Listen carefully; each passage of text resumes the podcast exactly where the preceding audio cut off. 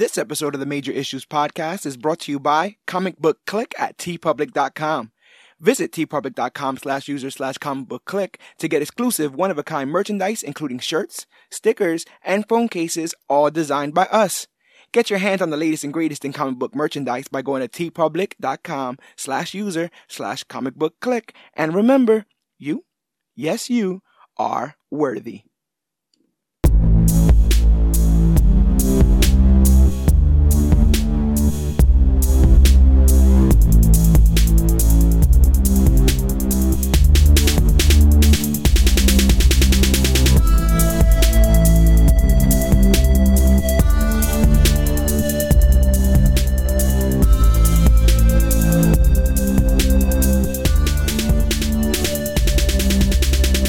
Hello, everybody out there in comic book land. My name is George Serrano, aka The Don, and if you're listening to this, you could only be here for one reason, and that's a brand new episode of the Major Issues Podcast, brought to you by Comic Book Click. And as always, I am never alone. Sir, please introduce yourself. Hush, my name is Dan, the comic book man, everybody. Dan, the comic book man, is here with his magnifying glass, his uh, duster. He is here to I got my solve Sherlock Holmes hat. He's here to solve some mysteries because we are getting into the animated adaptation today of a detective story, a mur- I was gonna say murder mystery, but I guess it's just a regular mystery in Batman Hush.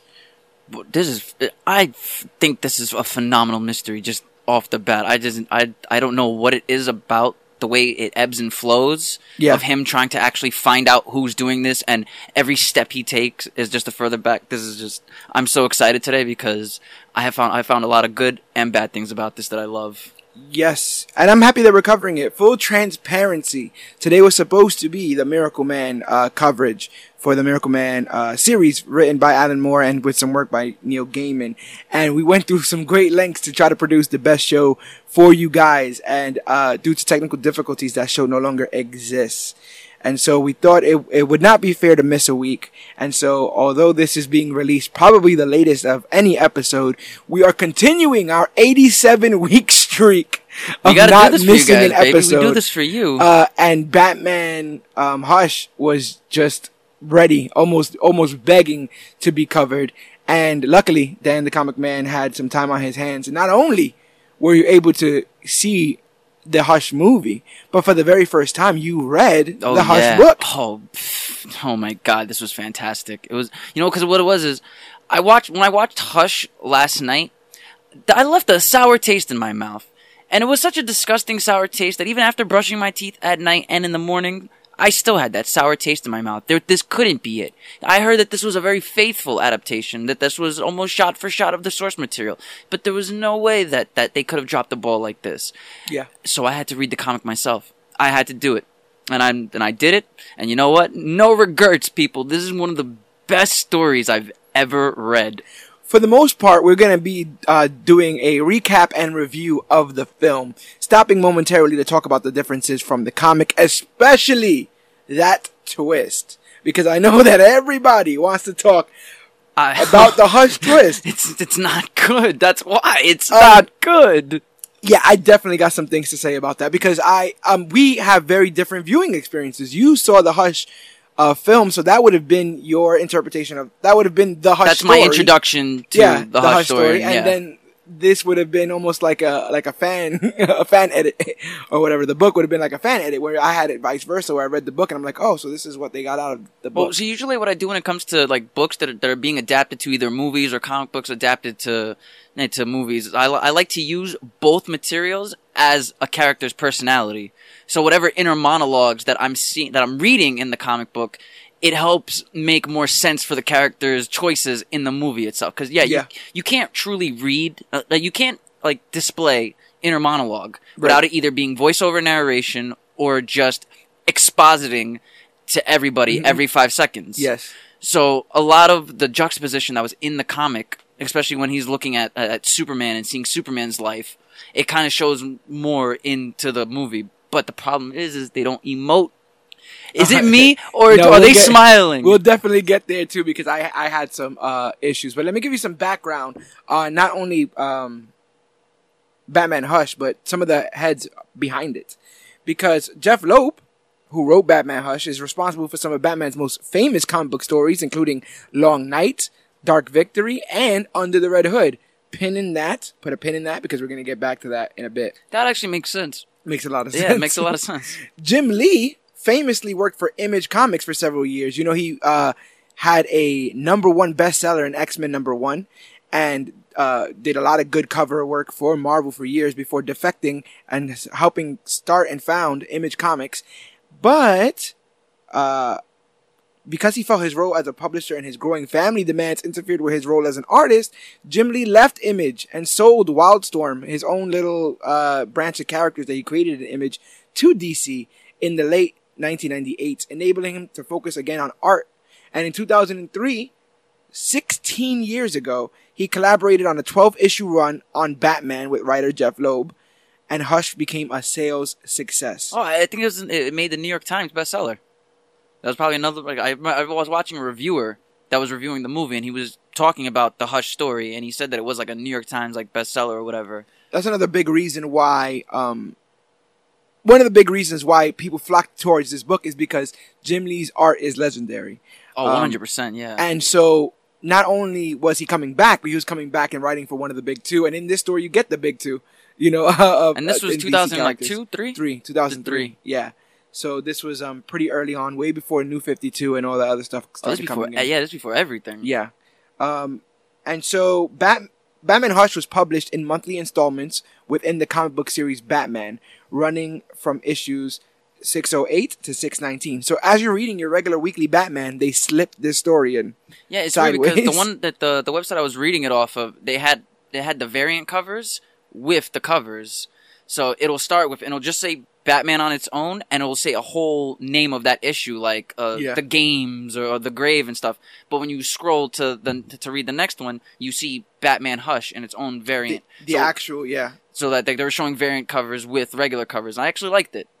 Just, I just didn't under, I didn't know if this was just Batman or if this was called Batman Hush. Right, right. Because that they both sense. said Batman, here's the name of a comic, then Batman Hush, the name of the same comic. And that's the thing. When people think of Court of Owls, they think of it the same way. They're like, oh, okay, but it's Batman Court of Owls, and it's a it's a side story written. No, Batman Court of Owls is Batman number one for New Fifty Two. When you start reading that Batman series for New Fifty Two, the very first story, the first six issues is Court of Owls. That kind of makes sense then why the, the, the when the movie the animated movies were following like the new 52 and Oh, Rebirth that they were yeah, that's something else we're gonna get into Which- because I think that in starting its own continuity, the DC ex like extended animated movie universe or something like that. It's like God, the DCAIU and No, there's a it's um DCAMU, so animated movie universe. The DC animated movie universe um has started its own continuity. This is the 13th film in that continuity. Obviously, not the 13th film or 13th animated film ever. You oh, know, no, I think they're like 25 Nah, at they have a, they have a bunch,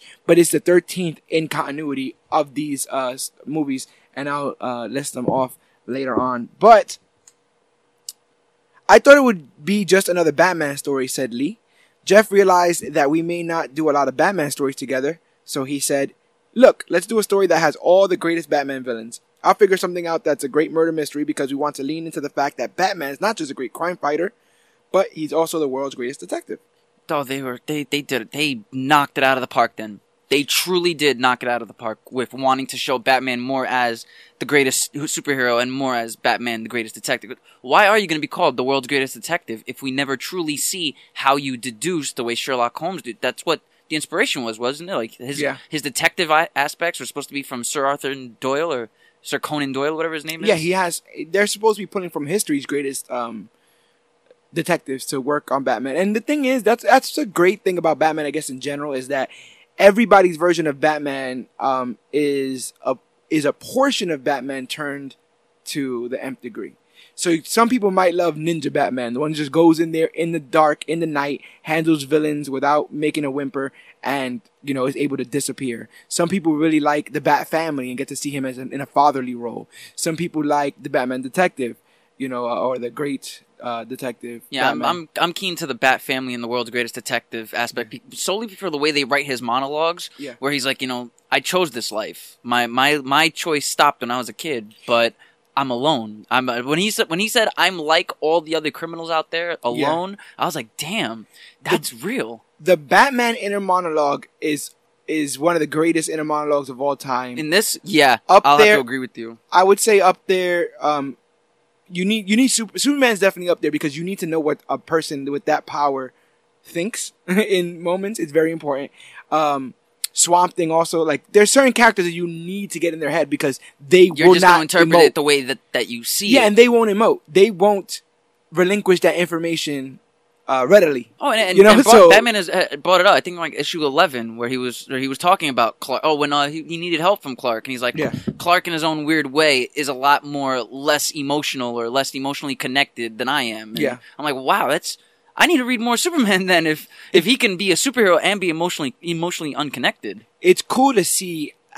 I mean, I do think that the heart of Batman is in his relationships. His relationships with Alfred, his relationship with his Robins, his relationships with criminals, and his relationships with other vigilantes, like in like Huntress, which is you know who's in yeah, that, that, caught me. That caught me by surprise that it was Huntress that he had as I guess because in the movie it's Batgirl. yeah, yeah. Batgirl but isn't injured Do you know why? Oh yeah, that's exactly it. Because of uh, Killing Joke.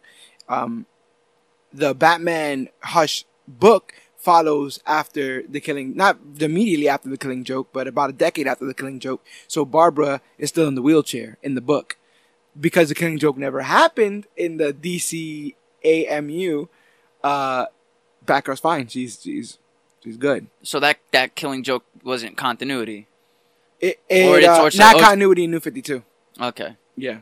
That new new 52 got to pick and choose what they wanted as continuity. That's the greatest part about it. And it just blames it on Dr. Manhattan. So if there was ever some reckless storyline that you never wanted, when Flashpoint happens, you come back and no one references it. See, this is where I need No the one Deadpool talks about it. 2 gif of that's just lazy writing. Yeah, that I mean that's literally but it it afforded them an opportunity to wipe the slate clean. Um, I just don't understand why they're doing it with the films because it's it's very particular. The stories that they're picking go in succession, and to take them out of their own timelines and put them in their weird convoluted timeline is very weird. And they take liberties with certain characters that shouldn't be taken. And one thing that left a sour taste in my mouth with Killing Joke was Barbara wasn't paralyzed at that shot. She, if I remember correctly, she was just shot. She was in the hospital, yeah, but she wasn't paralyzed. I, in that book, they don't. I don't think. I don't even remember what. I would really actually be interested in uh, her road to recovery because after that shot, I don't know what happens after that. I do know she eventually becomes Oracle, but I did not read those actual stories. I just know that that's that's tied in with her identity. Um, but this book, Batman Hush, is considered by a lot of people to be a definitive Batman story. No, one hundred percent. I will not disagree with that. It it, ha- it has all the aspects of not just a comic book story that you want, but a Batman story you want. You have him doing the detective work. You have him being the family man. You have him being the the ninja crime fighter. You have all of his best villains pinned against him in each issue, and it doesn't let up. Every issue is like two bad guys, three bad guys just coming after him. there was an obvious disparity. Uh, disparity? Am I saying that right? There was obvious difference in the amount of villains between the two mediums. Between Oh yeah, the yeah, film and yeah. The film had like four. I think in the comics, it's literally everybody. Like everyone they could pull out of the woodwork from Ra's al Ghul. Is Penguin Well, in there? no, Penguin, Mister Freeze. A, a lot of those players aren't there. But if I remember, it was uh, Killer Croc, Poison Ivy, Clayface, Joker, Harley Quinn, uh, Scarecrow, and Riddler, Yeah. and Two Face. Eight. Yeah. Okay. Oh, and and they also used his people against him too. Catwoman and Huntress were also two people that ended up being controlled in some way That's to true. either look like they're betraying him or flat out betray him. So yeah, ten people that are known as villains were throughout all twelve issues, and that's what I liked is each issue introduced. A, oh, and Superman was under the control in, in I think like issue five, which I think has got to be my favorite issue because the way that they did it in the issue, you didn't know that Superman was being controlled Right. He just it was like showed yeah up. no he he he the way he looked is he actually looked as if he was a regular old Clark Kent. That but in but my problem with like movies sometimes is they like to do that. Here here's not so subtle hint that this is gonna happen. Here's a not so yeah, subtle yeah, hint that yeah. this is gonna happen. So Right. so when they linger the camera on a person's close up face too long, you're gonna notice things. You're gonna notice that evil smile that shouldn't be there. You're gonna notice a look, a change of eye colors that shouldn't be changed, because they're letting it linger. So you say, "Oh wait, I have to pay attention. I have to pay attention." What's going on with this? Why are they putting so much emphasis on this? Is what the But it was it it was a really good. I, I don't know. I found it to be very faithful to the source material. the it's- film. The film to book, I found it to be very faithful with some liberties taken that shouldn't have been either shouldn't have been taken or I understand why they took them. I think majority of the things that were changed, besides the twist, which we'll talk about, were changed because of what we were talking about before that interconnectivity between the animated films. And prior to that, uh, films like Under the Red Hood and um, what else was in there? Like All Star Superman. They were just takes on the book. They were not. they were not part of that actual DC extended animated. Yeah, they all were that. just an- DC animated movies. They didn't have an animated movie universe, so I, it kind of hinders them in a little bit of a way. But you know who won't be hindered? My man Jim Lee, because on February 18, 2010, Lee was announced as the new co-publisher of DC Comics with Dan Didio, both replacing Paul Levitz. So my boy Lee's been been there. He's he's now Can he keep Didio on a leash though? Eh, he does what he can. You know, he does what he can. In 2019, Lee spoke on behalf of the Cape Crusader when he was inducted into the Comic Con Hall of Fame. Um, Batman turned 80 on March 30, 30th of this year, which is good. Uh, big 8-0. And Batman Hush premiered at San Diego Comic Con and was released digitally on July 20th, 2019. It will also be released on the DC Universe app on August 13th. They were talking about the film on the DC. They have something called We- DC Daily on We were talking about this off air where you got pissed. Mhm. because um they have this thing called DC Daily. It's like a show on the DC Universe app, but they also put it on YouTube, I guess, to entice those who are on the fence. And it's just it's literally a daily twenty minute conversation about the going comings and goings about DC. And um, one of the things that they talked about was how it premiered in San Diego Comic Con and that it would be available on the on the app. So the first thing I did was log into my Universe app because unfortunately I haven't been using my Universe app since Doom Patrol stopped. I uh, you. I used to there? run to watch Doom Patrol. It used to be unlocked at nine o'clock every Friday, and every Friday, if I could, on my lunch break or well, as soon as I got home, I toned into Doom Patrol. But there's so many comics. Like if you own the DC Universe app, Hush is in there. There's so many comics, you know, that are on there. So many great shows and movies. I just haven't given it a chance because we've been running around. And that Miracle Man episode, man, was homework. That was a lot of Yeah. deep, deep diving. Into I feel a- so bad. You wrote a comic. whole script. It's a it's a whole thing. We'll, we'll we'll get back to that, and we'll definitely get back to that episode if you guys are still interested. But um, yeah, turns out it's not gonna be on the Universe app till mid August. So I was like, what the heck is going on? That sucks. I thought I'd be able to just check into the Universe app, but but I guess that's the incentive to buy these movies because if they were available right away, then you'd have no incentive to buy them. So maybe waiting two weeks will get you your fingers a little bit itchy, and then you you go to Best Buy and buy it. I don't know. I don't know if that's if that's their whole case. But um, I guess spoiler free. Let's do what we do. How did you feel about the Hush movie?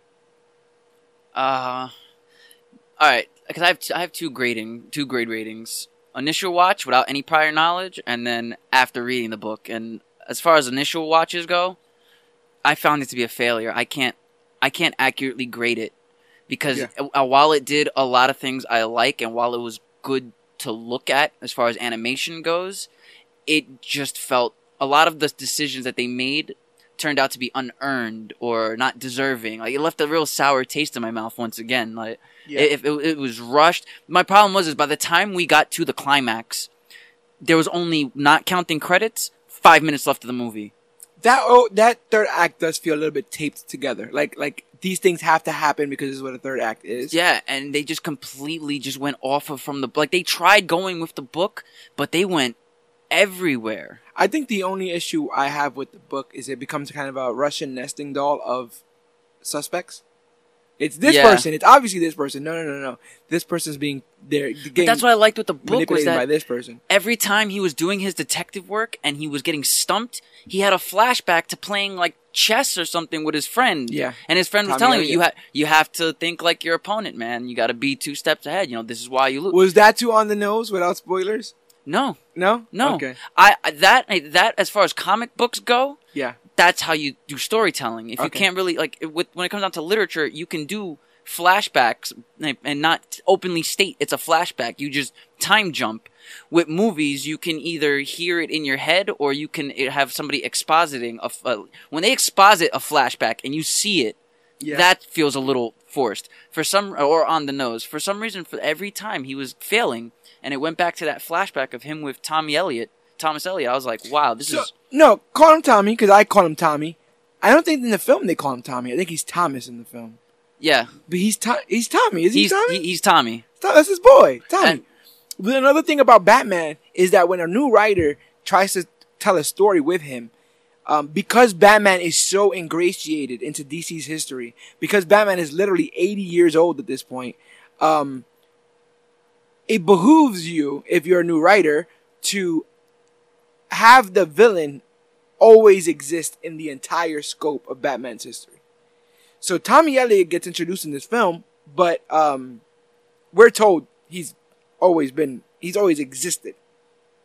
And that's what they do, because you can't just have Batman like randomly show up. You might, he might as well bump into a long lost cousin or an old schoolmate. One of the people that was being turned on him was some was some computer mechanic I never even heard Oh, of. Harold. Poor Harold. yeah, Harold. Poor Harold. No justice for Harold, man. Does- Isn't he like mute or deaf? he was he was he was mute and he was like gangly and larky like he, he was like distorted at the shoulders and it showed one of his uh one of the panels Uh-huh. showed him he was he looked like Solomon Grundy but his legs were like all the way up to the middle of his waist he had like a short body but like it was like like uh rocky all over and his feet looked like clubbed feet Oh my god. and that was what Tom. That's what they had in the book where he, why he betrayed Batman because he was promised a life where the surgery can help him look normal and help his his speech.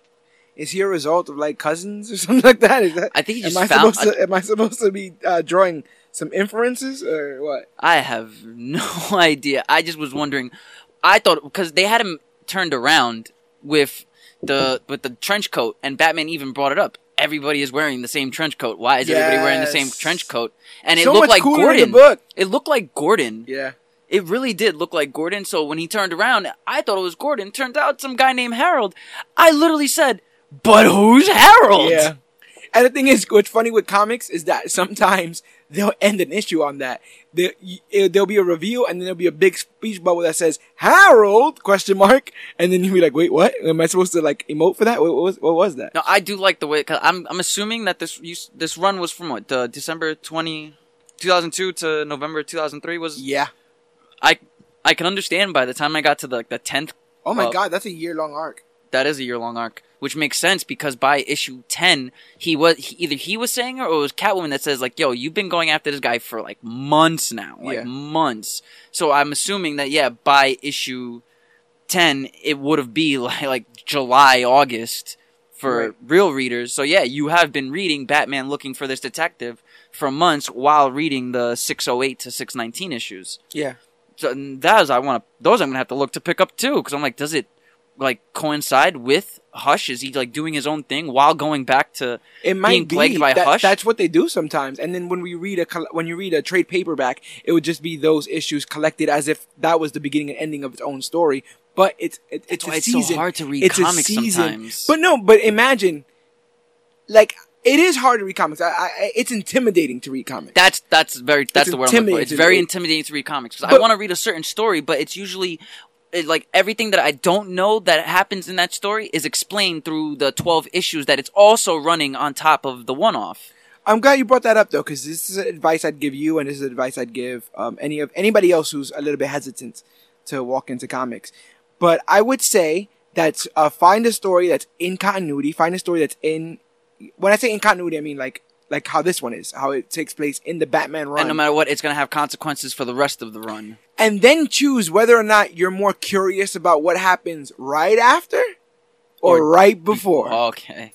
You understand? And so with this, I think it would make more sense to go forward. But what sucks is that you would only go forward to 2000, to 2011 when Flashpoint shows up and then sort of makes everybody And right the that's the clean. problem. That's why I thinking. That's what I like about the movie. These the the, the stuff is like a lot of the movie was doing scenes that you're imagining you're gonna read in the 608 to 619 run because in issue five he eh, like uh he saves Superman by issue six he's going on a date with Selina Yeah. and in the movie it makes sense but in the book I'm like wait a minute did we Why are they just jump breaks between? yeah, like, uh, did we just jump like five months? And they explained, yeah, there was a five month jump or like a six month jump. I'm like, okay, now I'm gonna have to go back and read at least two, three issues between to see how Batman continued his relationship as Bruce with Selina, because they were Yeah. op- they were saying stating that they are two different people dating two different people. He knows. Yeah, he's. I liked he it in the film when Nightwing's like,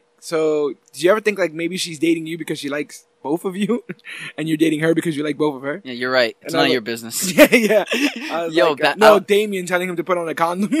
Yo, th- I was saying it last night. This is the best scene of the movie. It's five seconds long, but Damian calling, listen, man. and he's like, "You have questionable taste, like my mother." And I'm like, "Oh my god." but, I, but, that, but the thing is, Hush, when Hush took place in the comics, Damian had not existed. he never yet. existed yet. And Ta- is, why is her name Talia Head?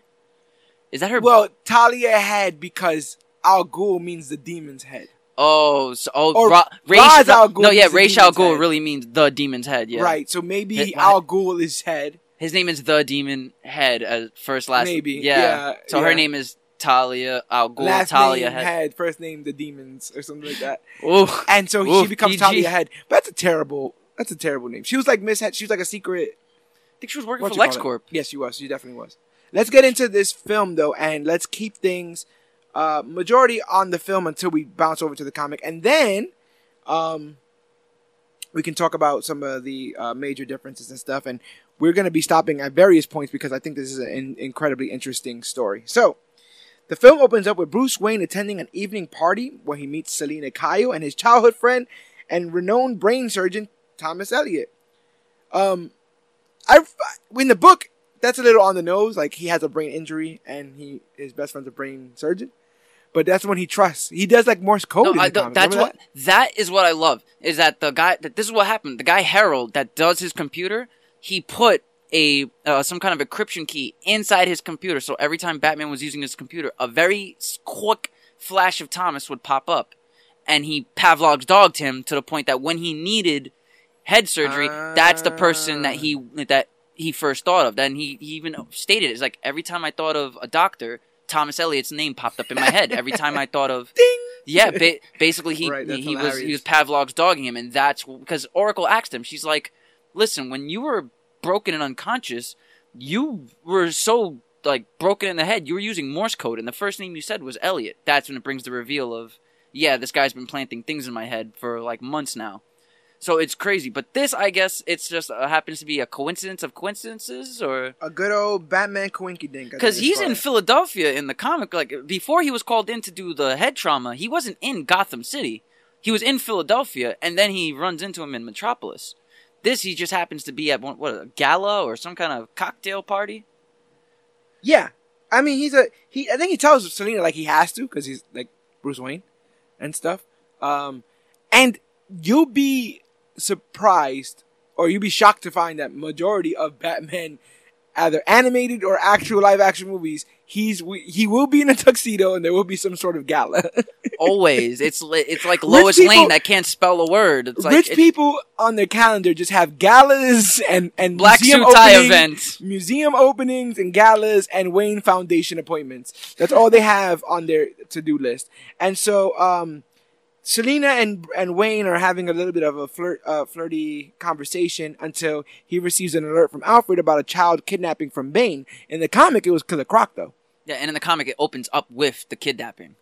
That yeah, the don't they do? Don't they also have like a bit of a voiceover about like Bruce Wayne is a guy who needs love or something like that? Like, is don't they go over the shooting?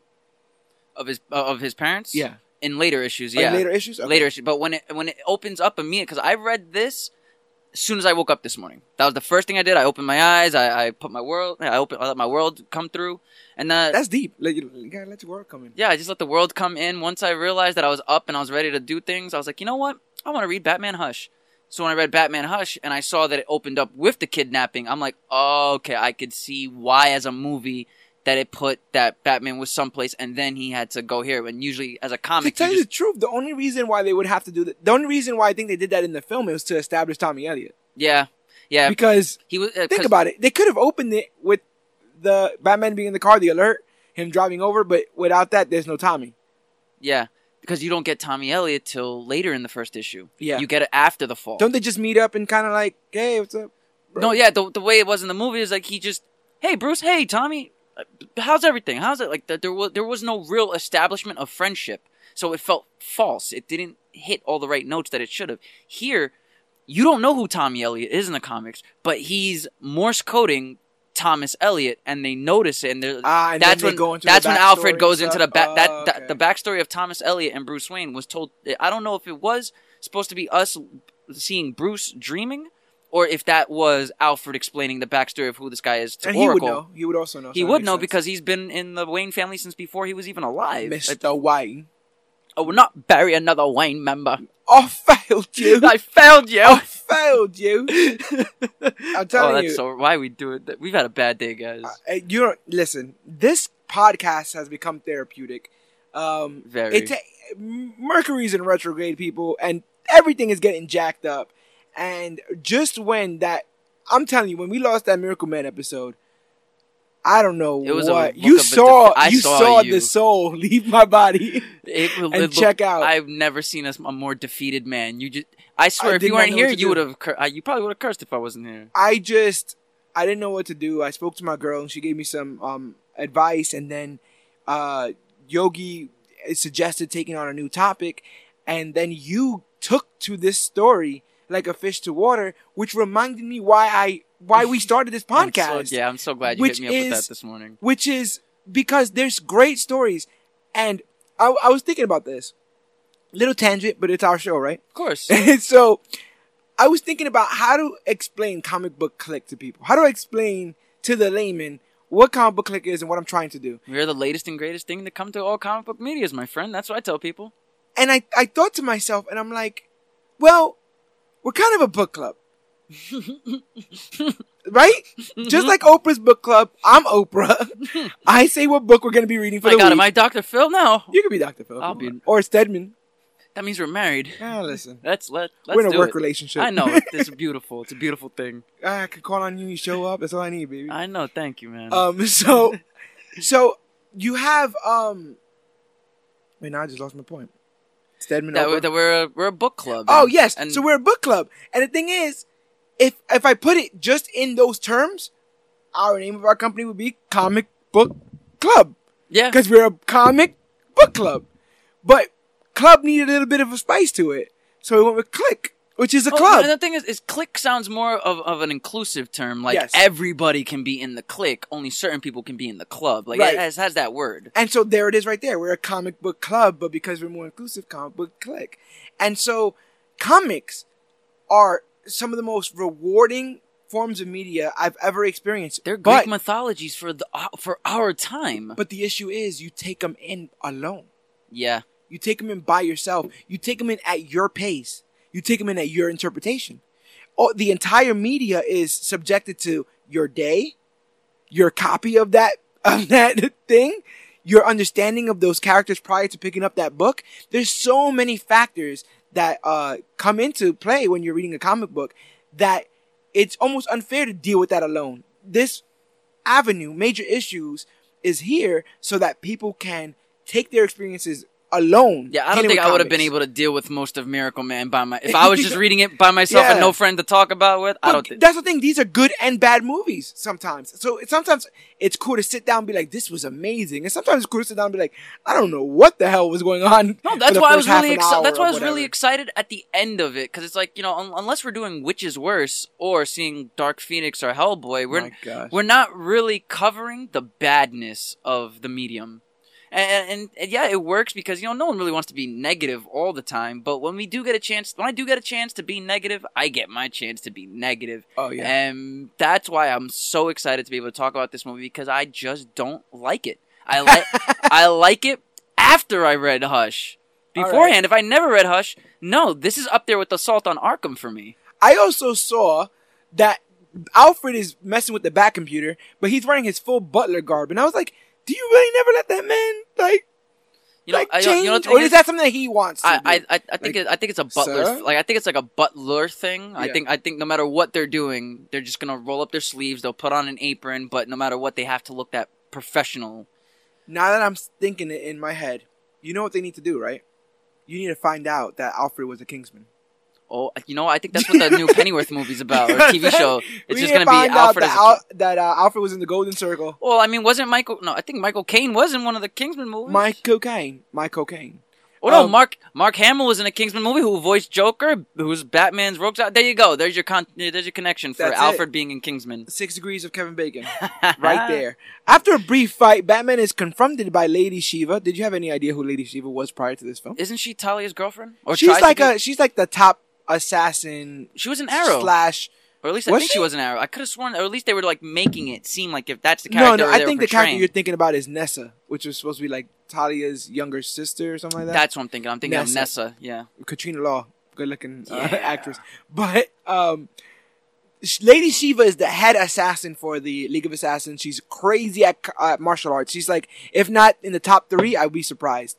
Martial artist in the entire DC universe. She's she's down. And dude, this is what this is what pissed me off about the movie to what the comic did. In the movie, they're just in the first five minutes, you're you already know somebody used the Lazarus pit. Ra's al Ghul's not not they happy. let the breadcrumb. They leave the breadcrumb trail. but where does it go? Is Ra's in the movie? Is Talia in the no, movie? Or is it just that at one? the end. Yeah, we find That's the. the end. but isn't yeah. that the problem? Isn't that?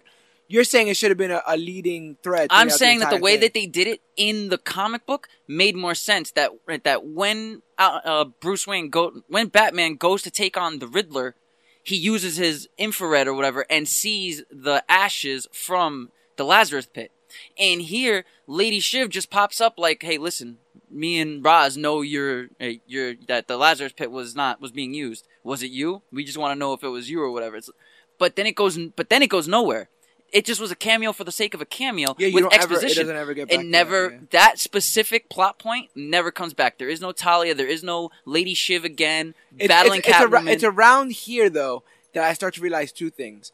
One, everybody is pausing unnaturally in in their speech and in their actions.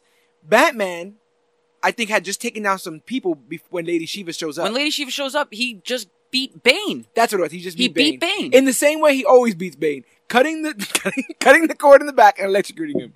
Same way as always. But um, in that instance, after defeating Bane, she says, "Batman, me." If I'm thinking in Bruce Wayne's mind, without even looking, you turn and you throw a batarang. Well, that's what he did. No, He he, almost- he didn't throw- he yeah, no, he turned around and almost threw the He batarang right in her her. face. Yeah. So you're right on that. So I'm like, that was good because, hold on, what's going on here? And here's And issue then- number two. Why would why in the comics did they use Killer Croc? Like, Why was Killer Croc able to be influenced to? So Killer Croc makes sense because Killer Croc is almost dumb killing machine level. yeah, but the reason why he got he got um uh tricked into trying- doing he this, was trying to he get out of wanted his- a cure for the yeah, Killer he was trying to get out the hood. Bane didn't. Bane did just wanted money. Fun fact: Did you know that Waylon Mercy, aka Killer Croc, is um, Arsenal's AA sponsor? Excuse me. Yes, because at one point Arsenal was so bad on drugs that he went down into the sewers and tried to have suicide by Croc. He tried to coax Croc into killing him because he was over life. And Killer And Croc, was like, "What are you talking about? Like, I'm not down with of that." all people, that that Yeah, know, I need to read now, that. Now so I need now to read that. Arsenal calls him, "Hey, buddy, you know I'm I'm really jonesing right now," and he'll be like, "Do you don't want to do it, bro?" So even though He he's says- a bad guy, he has a friendship with a good guy. just because you are a bad guy doesn't make make, you a bad, guy. I love it. I love Uh, it all. And so Croc has he always kind of No, ri- but that's rides why I that like that the fact that they used Killer Croc because he was so coaxed into it that he wanted to be cured. He just wanted to look normal again. That's why he was stealing the money and stealing the kid, so so that um he can get the surgery to look more uh, to look but normal he again. wasn't being controlled, right? no, no, no. He wasn't. be- Bane was being controlled. So why was why is Yeah, What? you, you already know. You already the know. Money, the money, the money was the whole reason the money exists is so that Ivy can get someone to bring it, so she can give half to Hush, right? Yes, that's, that's what that I'm was what it told. was. And she used. So why do you need Bane in that equation? I think they were they were, they were just using it. Hey, let's get Ivy and Bane back together because the last time we saw them was Batman and Robin. But the thing is, I you can see a, a point in which Catwoman would just she would mind control Catwoman to just rob anyone and bring the money back. And she could have mind controlled Catwoman just to rob Bane, but she's also controlling But Bane. she used Catwoman to she controlled Catwoman to steal the money that Bane was supposed to steal when Batman. But Bane didn't Bane steal the money? No, um, Bane. eh, Bane was going to fight Batman, and then once Bane lost, he had Batman had to talk with Lady Shiv, and then the cops showed up. While all of that was going down Where down, did they get the money from? The FBI all brought the money. Oh, He they was- were trying to the- uh, uh, in the comics, the yeah, whole- in the in the comics, right. they they stated that it was the FBI, the GCPD, and the CIA all put money together for like eleven billion dollars or eleven million dollars or something like that. And and and just like in the comics, while the talking was going down, Catwoman steals the money for Ivy. But my problem is, is like in the comics, you know why, you know the motivation of each villain and why they're doing what they're doing. They're either looking for a way out, they're looking for a cure, or they're looking for revenge on Batman. Bane, I felt like they just threw Bane into the movie just to throw Bane into the movie, as if Killer Croc wasn't a good enough, formidable opponent. Mhm. Like I, I just, I, it just made no sense to me. But other than that, I do like the an- I do like the animation fighting. It wasn't choppy Oh, to hell. The animation fighting is absolutely amazing. Tell me not like it's it's fluid. It's you could fast, see everything. Yeah, it's fast without being shaky cam choppy edit. and all the hits hit like like you hear the yeah, boom, the, the, the, the, foley work or whatever you want to call it the for that. foley work. hey, listen, I'm trying to bring up some I love it. No, bring I up the it. prestige of this cast. The foley work or whatever, just really good. But then they would focus on the face, and this is what you were talking about. The animation studio for this seemed to be Japanese influenced. That's at least what I believe. I have to go back and do, this, do some, the research about that because the action scenes look like they're in an anime show, but all the expression is lost in conversation. And I only I'm thing I could so think about upset because every is it me or did everybody look like they were smiling with every word they were saying, whether it looked good or like whatever of it looked like whatever um feeling slash emotion they were trying to convey that was it where in a normal conversation i can i can uh look calm increasingly frustrated mad. Those are levels. But in this in the movie you were it was like happy sad mad surprised. Like there was no gradual change in in emotion.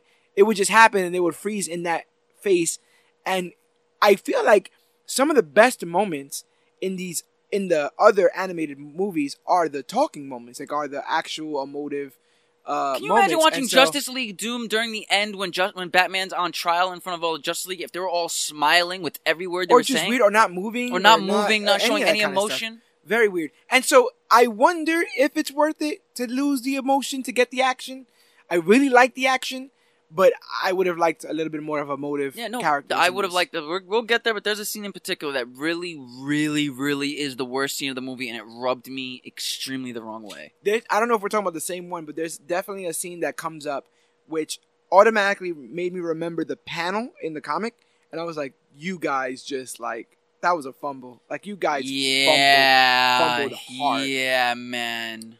But um, yeah. After a brief fight, Batman is confronted by Lady Shiva, who tells him an unknown intruder has used the Lazarus Pit and asks for his assistance in identifying them. Um, Batman rescues the child, but Catwoman steals the ransom money. As Batman swings through Gotham City in pursuit of her, a mysterious villain shoots his grapple line and he falls to the ground, fracturing his skull. He is nearly killed by a group of nearby criminals until he's saved by Catwoman and Batgirl in the comics with Huntress. And there's another part that pissed me off in the movie. It was a gunshot that went through his grappling cable, Yeah. but in the comic, it's a batarang, which makes sense to why the batarang would be there in the first place. I forgot about the batarang, right? His tire gets his he's driving away and his tire gets shot in the same exact tire. We'll get there. I'm trying to be as vague as possible, but it's just yeah. there's a lot of breadcrumbs in the early on issues that make you think that it's gonna go to so many different ways. way, yeah. Dude, they even made one villain look like he was the villain, and then you're just like, wait a minute, what? It's Batman Hush as a comic was shrouded in mystery. Yeah. Shroud like even you felt like yourself. I'm not. I'm not Batman. I can't figure this out. and in the middle of it you have this love story you have this this question of not of whether or not bruce wayne can surrender to love whether or not he uh, will ever does batman Well, deserve I think love I, I think they both handle those it things very very well. Like to uh, in a balance. Like whatever was in the comic book as far as that love aspect goes for him and Catwoman, Yeah. was actually I think it was translated well into the movie. I was watching it with my roommate, and I remember telling him, I- "I'm I'm terrible at watching uh, adaptations. you don't want to sit next to me watching because I'm I'm like, oh, that wasn't how it was in the comic. Oh, that was in the, in the comic. It's this. Oh, oh, Oh yeah, I'm, the same like way that. with reading books. Like, don't don't watch a movie with me that I read the book to it first because I'm like, oh, actually, in the book it happened Yeah, this way. Yeah, I'm the same exact way. And so with that one, I remember saying, um, when she's running with the money, and she's doing all those flips, she says something like, uh. That's the only thing. Like a, a, a, a view is the only thing you're gonna be able to catch. Oh, he's like, that. oh yeah, he, he says Catwoman. He's like, oh, I was waiting for you to show up to get a good look. That's all you're gonna catch tonight. And it was just him like under her ass, basically. So while that's happening in the comics, if I'm not mistaken, because it's been a while since I read them, I know you just read them. Um, there's a lot of like poetry going on at that moment. There's a lot of like, she runs, I chase her. She's mysterious, and I don't know. Oh no, that the one thing is that that's that's throughout the con. I don't remember specifically uh, if which that which which but that whole that chase scene before he fell was actually shorter in the comic than it was in the. But the thing is, there's none of that in the in the movie. No, he Besides- cha- he chases her for a No, second. no, I'm, there's none of like, I chase you, you run. Oh, there's yeah, a lot of there's a can't- lot of that. There's a lot of that poetry of like, I don't know if we should be together, but somehow it feels right. There's a lot of that And that's where you lose the, the, translation of Yeah. inner monologue because in issue four, when Bruce goes to Metropolis and he meets with Lois, um, Perry White comes out of nowhere and he's like, "Hey, Bruce Wayne, how's everything?" And all right, Clark, Lois, I wanted the thing on my desk. I got a meeting, and you get this internal monologue where Bruce is like, "Perry White, editor, good man. He knew about Clark's identity and and just walks around here as if it's nothing." He kind of reminds me of Jim Gordon and the friend that he's been. And I'm like, damn it, that's some good juxtaposition. Yeah. That's some because he's when he And looks at Lo- when he looks at Lois and he looks at Clark, he's like, Clark told Lois who she was in the beginning, and he trusted her with that. Perry is a good man, and he kind of reminds me of how Jim Gordon is a good man. But like, it almost shows you how slanted his world is, because he thinks he's alone with all the people he has. and not, and not to obviously not to uh, bring up a old topic, but that's the reason why you can't slant Superman, because if you slant Superman, you slant everybody else. He should be the person that Batman looks up and goes, "Damn, could I ever have that?"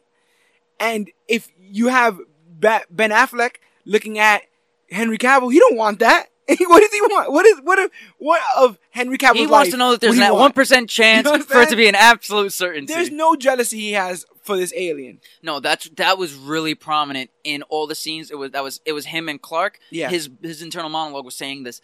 Even if it doesn't say I'm jealous of him, you can just read, wow, he wishes in a way that he could be Clark as far as it goes for trusting humanity in a sense. Yeah.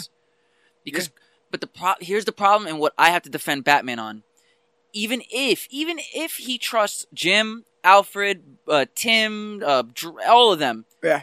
he doesn't have the in his power to save them every single second at all the time. And when he went to go face Ra's al Ghul in North Africa, even he's like, I can't leave them because if I leave them, something's gonna happen, and I'm not here to save them. But I have to go because if I miss this lead, I'm not gonna get the chance again. And you're you right, see 100. that. percent Yeah, you're right, 100. percent And it, there's also this feeling of Batman realizing that the more people that he lets into his life, the more people he lets into his, because his life. I I feel like this book, like just like you said, that this book, as far as um, emotional go, like pathos goes, this follows Killing Joke. Yeah. Because throughout this whole book, he's he's trying to trust uh, Catwoman, and every time he's ready to trust Catwoman, he's haunted by Jason's death. Not only that, but if you look, if you go straight from Killing Joke, Barbara's injury. um, Oh, yeah, and Barbara's- Nightwing, Nightwing, All of that. left. Nightwing quit. Basically, he you understand? says that so many times, to And so I it's have like- to give it an. I gave it an applause when he says, "Dick talks to me with no fear." Well, he's earned that right. yeah. Damn it, you're. Damn it, Bruce! Why are you being a person And right could you imagine? and- But you never get that in the films, You and that's never. what's maddening. Is that Batman is an intensely interesting character, but if you don't, if you can't get in his head, and I don't know which way to do it. I don't know how you do it. And Jessica Jones, because she's a detective, they let her monologue. Well, they the let her thing do it in a I monologue. I, feel like that it worked because she, they were trying to capture that noir crime drama Batman's a noir hero. he Shadows, is a, no, he smoke. is a he is He a is noir. a noir At the end of the day, if you think of what a noir is, it is that detective who's always talking to himself, trying to find the next alleyways, smoke, of all the bars and all the towns and all the worlds. that. Catwoman had to walk into mine. and Yeah, that's that's. Oh my god, that's what it is. Um, but he, I forgot that he fell and fractured his skull. He fell hard. he had a piece of he had broken bone in his yes, brain. he no, fractured his yeah. skull. He fell freaking hard. I forgot about that. Um, Huntress comes to his aid in the comic, but Batgirl comes because, uh, as we said, she was not affected because no Now, killing is joke. there a way for you to like um simplify it as how Batman came to trust Huntress and pu- put her part of the team? Because he said he openly says in his monologues like she's better than she thinks.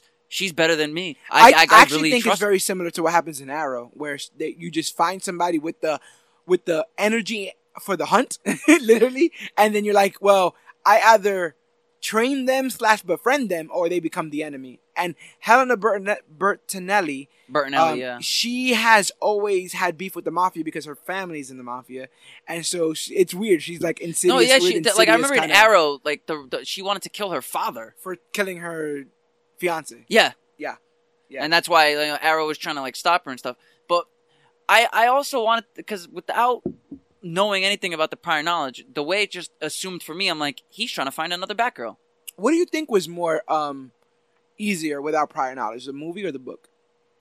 Uh, I would say the book.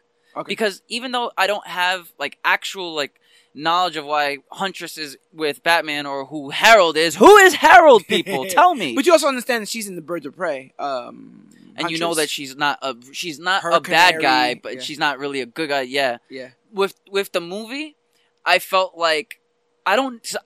I just found out today that DC's animated movies have continuities. Yeah.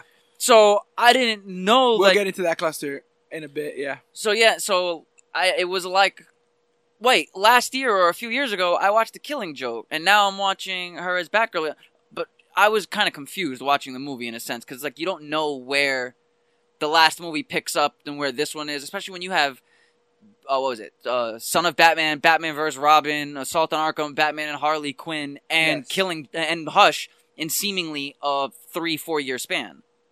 So yeah, as far as the book goes, it was a lot easier to not, I guess, assume stuff Okay. And interpret. And if I really did have any real questions, I would have come to major issues. I'm like, yo, Aw. can someone explain here? Because I don't know what's going on.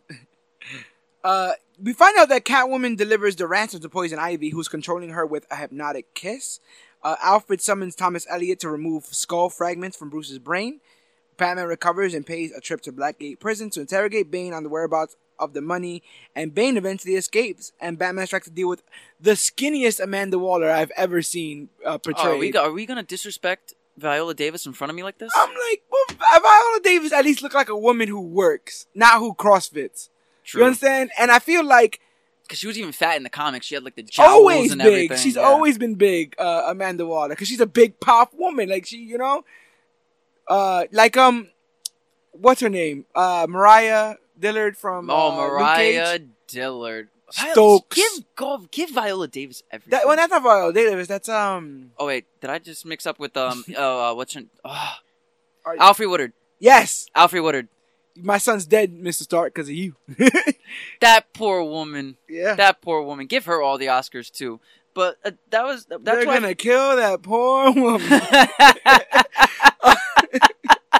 That's a deep cut. April. I'm telling you, I'm having a day. I'm having a day today. I can't. I can't. I need a minute. I need. so, so uh, uh, Bane escapes, but Batman's tracking him the entire time. In the comics, it's the same thing with Croc. He puts like a track bat tracker on him, and Bane. yeah, but this leaves- was the thing: was in the comics, Batman didn't make a deal with Waller. no, he he, just did it on his own. so when he went to like get Croc to like have him calm down and say, "Listen, I'm just going to interrogate you. Just Calm trust the me. hell Yeah, down." just just trust me." Um, Amanda Waller and her team came in because she gave him that deadline. Listen, at midnight, I'm going after him.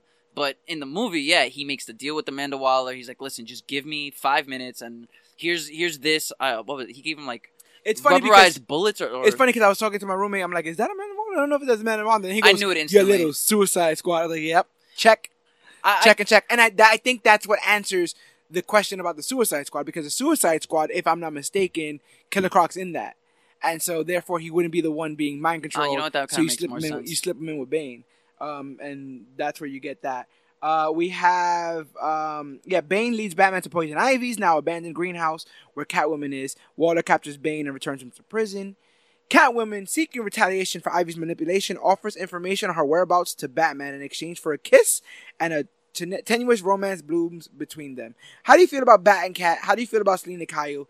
Is this the woman for Batman, or is this is this an idea more that Problem- Batman's falling in love with? the problem is, to me, it's an idea because everything good that I can say about the relationship between Batman and Catwoman, I can say in the same exact thing about Batman and Talia al Ghul. He's a good guy. She's a seemingly a bad guy of, of sometimes, sometimes good. Uh, they There's they just balance cool each with other. her, with him dogging out the daughter of the of the Of the League of the Assass- law of the biggest assassins group ever. It's just something cool about that. But yeah, Well, no, see, that's what I liked was in the comic book after he defeats Ra's al Ghul in a fight. Um, he sits. Uh, uh, Alfred does an exp- no, uh, sorry. On the way to, I think, see Ra's al Ghul, Batman was doing like this inner monologue about the first time he ever met Ra's al Ghul, and it was uh, Dick Dick Grayson got kidnapped, and he didn't know where he was. He got kidnapped straight out of his dorm room okay. And he went to go find him, beat through a whole bunch of guys. He solved the mystery, and when he went to go rescue Dick, it was actually a staged test to see if Ra's al Ghul, uh, for Ra's al Ghul to see if Batman was good enough to be with his daughter. I believe it, man, and that's that's That's Damian's. That's also Damian's grandfather. That's Damian's grandfather. You which, know, like which, which ma- wants me to beg the question now. In 2003, were they trying to plant breadcrumbs for Damian's life? Like I, think, they Damian were. might go back as far as 1996 ish. The idea of The idea- at least the And idea of Damian. and- but he he doesn't come to fruition until Grant Morrison, another comic book psycho. I love him, but he's crazy. Um, uh, invents him. I we're gonna cover that run because if you like this, you'll definitely love. Uh, I already wanted to. I wanted to read the newer Batman ones uh, with the whole Catwoman wedding and all of that. Yeah. Because you guys said because one, and I'm, I'm- Tom King. that's why I'm digging Tom King, man. I'm And just digging the. Well, that's the reason why I asked the whole Selina Kyle question. Like, do you think Selina's right with Batman? And you say she's more of an idea. Um, I felt those same rumblings. This is now the woman who canonically, canonically has left Batman at the altar. A hundred years from now, when people ask, yeah, but she broke up with Batman in the movie too. yeah. Now, now, there's more nefarious reasons as to why it happened in the comics. It's a bigger plot, but you still got my boy Bruce out there looking like a fool. You know what I'm saying? And uh, in this, it happens as well. Where I feel like in the comics, it was Bruce's choice to break up. Obviously, not for clear cut reasons, but in the movie, it was more Batwoman, uh, Catwoman being like, eh, you, "You're never gonna let up on this whole." Well, they, thing. they kind of foreshadowed it with that dialogue when Bruce was when Bruce was unmasks himself and he explains big deal too, by the way. he's he's like, listen, the reason why Wayne. He's like, I, I like I like you because you know you're not in. He's like, I'm, she's like, I'm insane. He's like, no, you're you're you're just upset. You're an obsessive compulsive. You know, you need to do this, you need to do that, and that's what I like because it's either like you you will change or you won't. But we're gonna find out. I'm paraphrasing people. Uh, it's been a long day, Yes, it has. but at the end of it, she literally turns around and says the same exact speech he To says to her to walk out of his life. that's a woman for you. that's a woman feeding you your own medicine right to you. Um, Batman finds Lex Luthor, now a probationary member of the Justice League. Yeah, see that when you ask me, was it easier to, with no prior knowledge, to watch the movie or read the book? And the reason why I'm saying it's easier to read the book because with my own prior knowledge, I do know that Lex Luthor is elected president in the Yes, comics. Yeah, When the hell did he become a Justice League member? that's a new Fifty Two thing because he helps. oh damn, new Fifty Two. there's a story called Forever Evil in which all the villains, literally the villainous version of Justice League, comes from Earth Three and demolishes all the Justice League. And so it's up to whatever villains still have a conscience. Guys like uh, Captain Cold, Black Manta, Lex Luthor. is that why Captain Cold is a le- Legend of Tomorrow because He's they like, actually yeah, drew him in to have a more He has an honor code. He, he does an- have an honor code. You know what? You have to have an honor code at least. some of some of them have to, and so um, that's how he gets it in here in in uh in our continuity in the DC animated continuity is because of the effect of the reign of Superman playing Lex Luthor. It's uh Dwight Schrute. Wait, what in this movie? Yeah. Oh, now I gotta go home and rewatch it. There you go. Now I gotta rewatch it.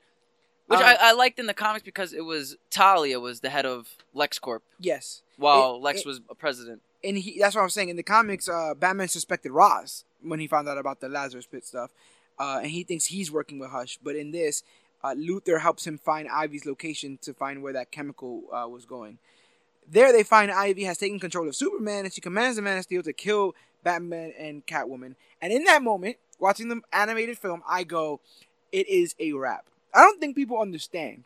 I, I, I really honestly don't. I don't think they grasp that if Batman, if Superman ever really wanted to kill anyone, it'd be over in a if heartbeat. he wanted to, even under control, It'd but be he resisted. over in but a he, heartbeat. but he resisted. I'm talking about mid sentence. I'm talking about mid mid breath taking.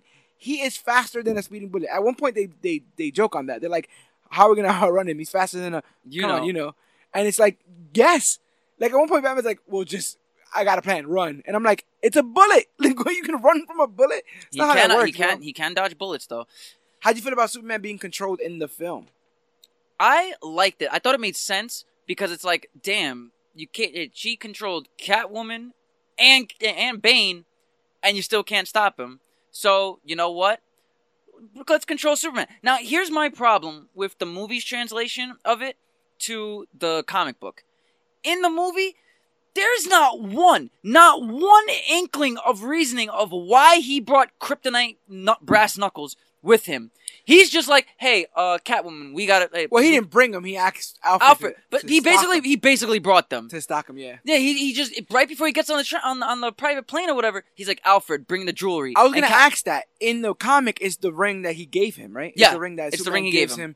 post Tower and, of he, and Babel. one and once um Because Superman you know Tower of Babel is the book that um it adapted. They adapted it to make Justice League Doom. So it would be the same piece of kryptonite that Superman goes, if anyone's gonna stop me, I wanted it to be you. And they could have done it, but because Doom is not in their continuity, they had to come up with brass but the, knuckles. yeah, but the way it rubbed me the wrong way. No, knuckles. dude, it was it was spiked kryptonite knuckles, bro. It was regular Yeah. brass, and then the knuckles were red point- green At one point, when Batman's giving him the hands, I look at my roommate and go, Superman is actively trying to not hurt Batman. No, he- while Batman is beating the No, because he was resisting it. That's what I'm yeah, saying, he's yeah. resist. But this is what this is why I don't like the rivalry between Batman and Superman, and, and like even if it's a friendly competition, is because in the comic he says it in his inner monologue. I know better than to ever come to Metropolis without having my my backup, without having my Yeah, he precautionary him method. alive. Yeah, In the movie, he wh- how did he notice? Did he see his green? lead line tunnels? that was Lex- great. Yeah, that was great. I was Lead like, that's tunnel. very specific. But okay, But he can't. That's it. the only thing he can't see through. yeah, Lead. lead line tunnels. That's why in Superman one, in the Richard Donner one, he thought that the device, uh, the detonation bomb, was in this trunk. He's like, "Oh, Luthor, you know better than to use a lead chest." And when he picks up the chest, it was actually a kryptonite necklace yeah. because he couldn't see through it. But that's my that's always the reaction to kryptonite. here's my problem was when when in the comics when he goes to metropolis as bruce and he's talking to clark and they're having like a real conversation you're thinking okay he's just coming to see to meet to hang out with superman and lois for a second. And then superman busts through the wall and you know he's controlled by ivy. In the sh- in the movie the last scene you see of superman before he goes to attack them it, the camera stays on his face. He has this mad face, and his eyes go from blue to green back to so blue. you can tell that there's something that happening. he's controlled.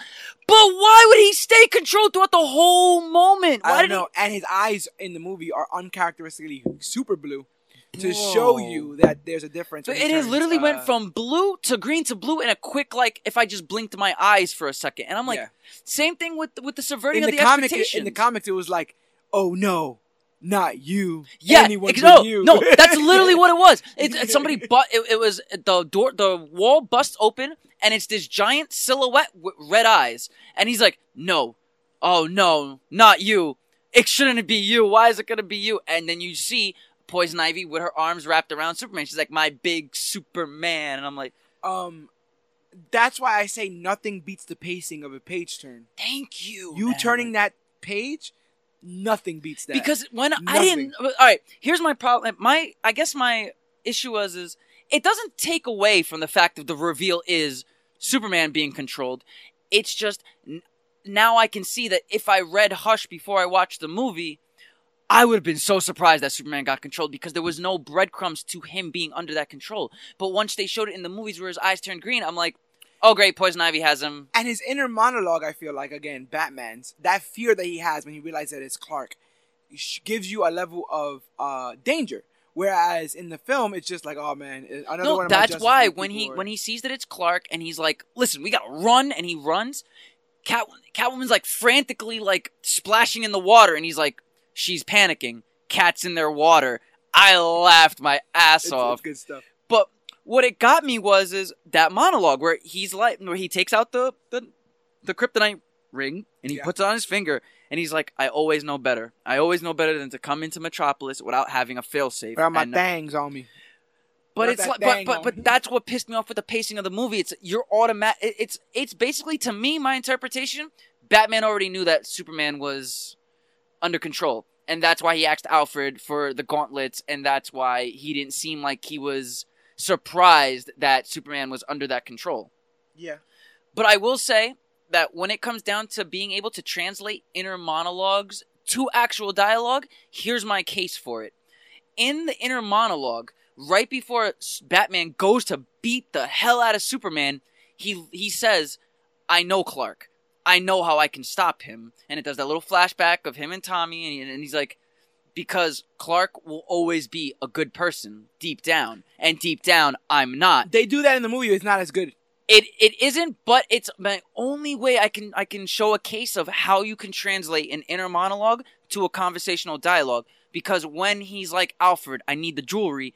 Catwoman's like, ah, jewelry, huh? And then he's like, oh, Her listen. it's- nymphomaniac ass just getting triggered by by jewelry, shiny things. And then he's like, well, that's because, you know, Clark is deep. Oh, no, no, it was when he was running from Clark and he was with Catwoman. And he literally says out loud, well, it's because deep down, Clark's a good person. And deep down, I'm not. That w- That's one of the only few places or ways that I can, like, make a case for how you translate inner monologue. Instead of and you. it, it is it isn't a, a direct translation though. That's the thing. Like even if you can do it, I, I feel like it, it loses a little bit of the power.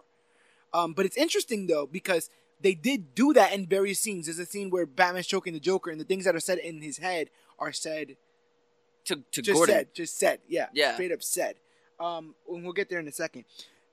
These are these are probably the two. This, this is the funniest things, and then there's uh, absolute tragedy. But the funny thing is, they realize that Superman is basically um, fighting the programming. No, he's like, I won't kill. And translated both in the movie and in the comic book. He's like, I'm not going to kill. That's Yeah. just it.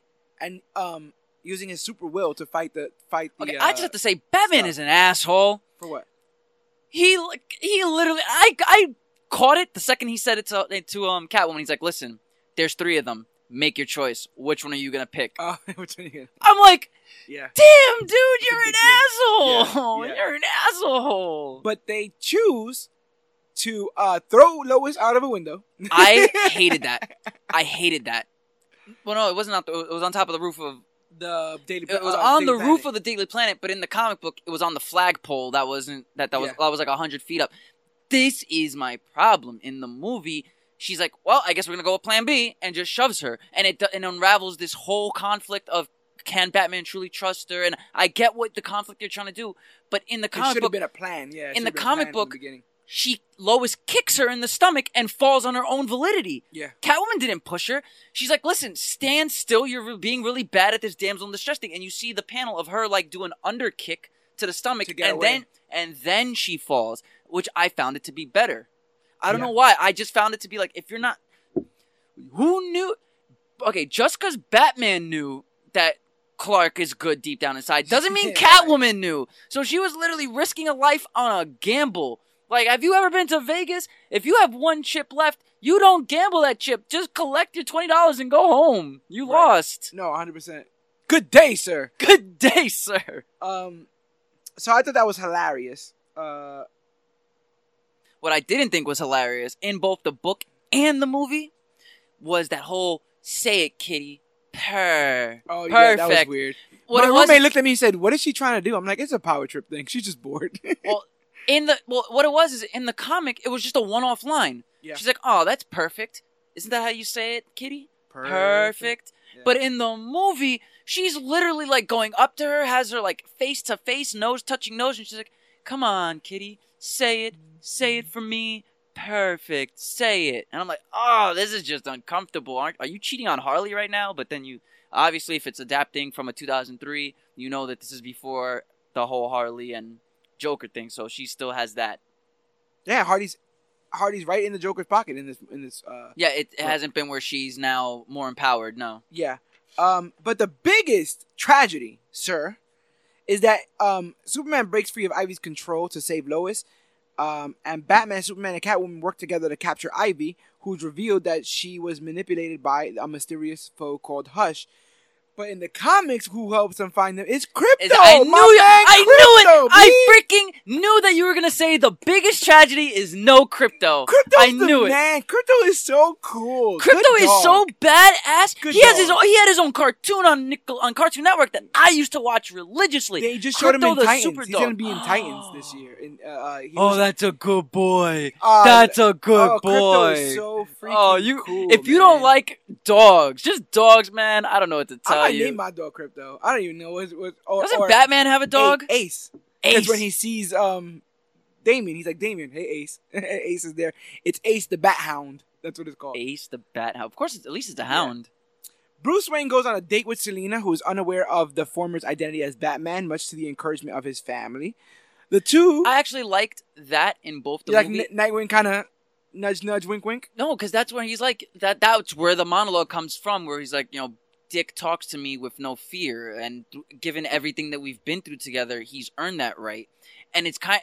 I like seeing Batman humanized, not humanized, but it's like I feel like he takes the stoic, lonely demeanor to such an extreme that when you do see him say, "I'm kind of lonely," I kind of like, I kind of like my son. I kind of like this girl. It's like a breath of fresh air. I don't know about anybody else, just makes but it's it a exactly sense of levity. And that's what I'm saying. Like, I, we're gonna be beating a dead horse on this cast. But if you like Batman and you've never read a Batman comic, please, literally any issue, pick it up because I say pick up Hush, honestly. The reason why I say pick up Hush is because if you want that all around Batman personality and the Bruce Wayne character arc, pick It- Hush. Hush is a good idea because it also is a Batman who's looking towards the future. He's looking to see, besides the Batman persona, what what else is Bruce Wayne? What what else would Bruce Wayne want in his future? I think that's very interesting. That that, that is a good pull, honestly. and, and yeah, and a lot of the conversations he had with Catwoman in the movie specifically, as even though they were arguing and had smiling on their faces while they were arguing, I still did like the whole conversation of you know what it is? It reminds me a lot of the Dark Knights. Conversations where that's what Christian Bale or at least Christopher Nolan's interpretation of that Batman was. He's- Bale, I mean Bale. Sorry, Nolan could have done a, a tremendous Hush. Nolan Oh could have done God. a really, really, really good Hush. But Hush is still on the table. I mean, You know, basic- Hush is ba- still on basically the that table. whole trying to find the Joker aspect part. You I just did have a lot of Hush You in just it. need um a Catwoman, and then you can play with everything else. It doesn't really matter. I don't. I think he did a perfect Catwoman. I do like Michelle Pfeiffer. Nolan's? Nolan's I, Catwoman. love, I, have a soft spot for Michelle Pfeiffer's Catwoman. no, that's no, no. that- we we can't not consider Michelle Pfeiffer actually good Catwoman. Whether whatever you want to think of the movie, you can think of the movie. As far as that performance goes, and her delivery and the lines that they wrote for her, I do think Michelle Pfeiffer is up there w- w- in with the best of Catwomans. Yeah, but there was especially with the the sense of realism with Nolan, there was just something about Anne Hathaway that just took my breath away. Like, wow, that's that's Catwoman. Michelle Pfeiffer may have played Catwoman, but Anne Hathaway is Catwoman in a sense. I just you know, what caught me off guard about Anne Hathaway's performance was when she got caught by Bruce Wayne stealing the the necklaces. Where she's like, "Oh my god, I didn't, I didn't know that." You know, blah, blah, blah. I, I was say it wasn't about tripping the tripping the handicap man. no, but uh, well, yeah, that the whole tripping of the handicap man was good. But what I liked was that she went from like the sad, scared girl that all of a sudden she just shakes her nah, shoulder. man, look at uh, look at her in the in the restaurant. Yeah, she calls, she calls, she calls the the cops cop- or whatever, and then she's she's like, just "Oh my screaming. God, I don't know what's going on." that's Catwoman. like, no one can tell me that that liar. is not Selina damn Kyle. liar, Selina. But Damn other than that, yeah, I really did enjoy You the know love what? story. You know what? This this is what I'll say.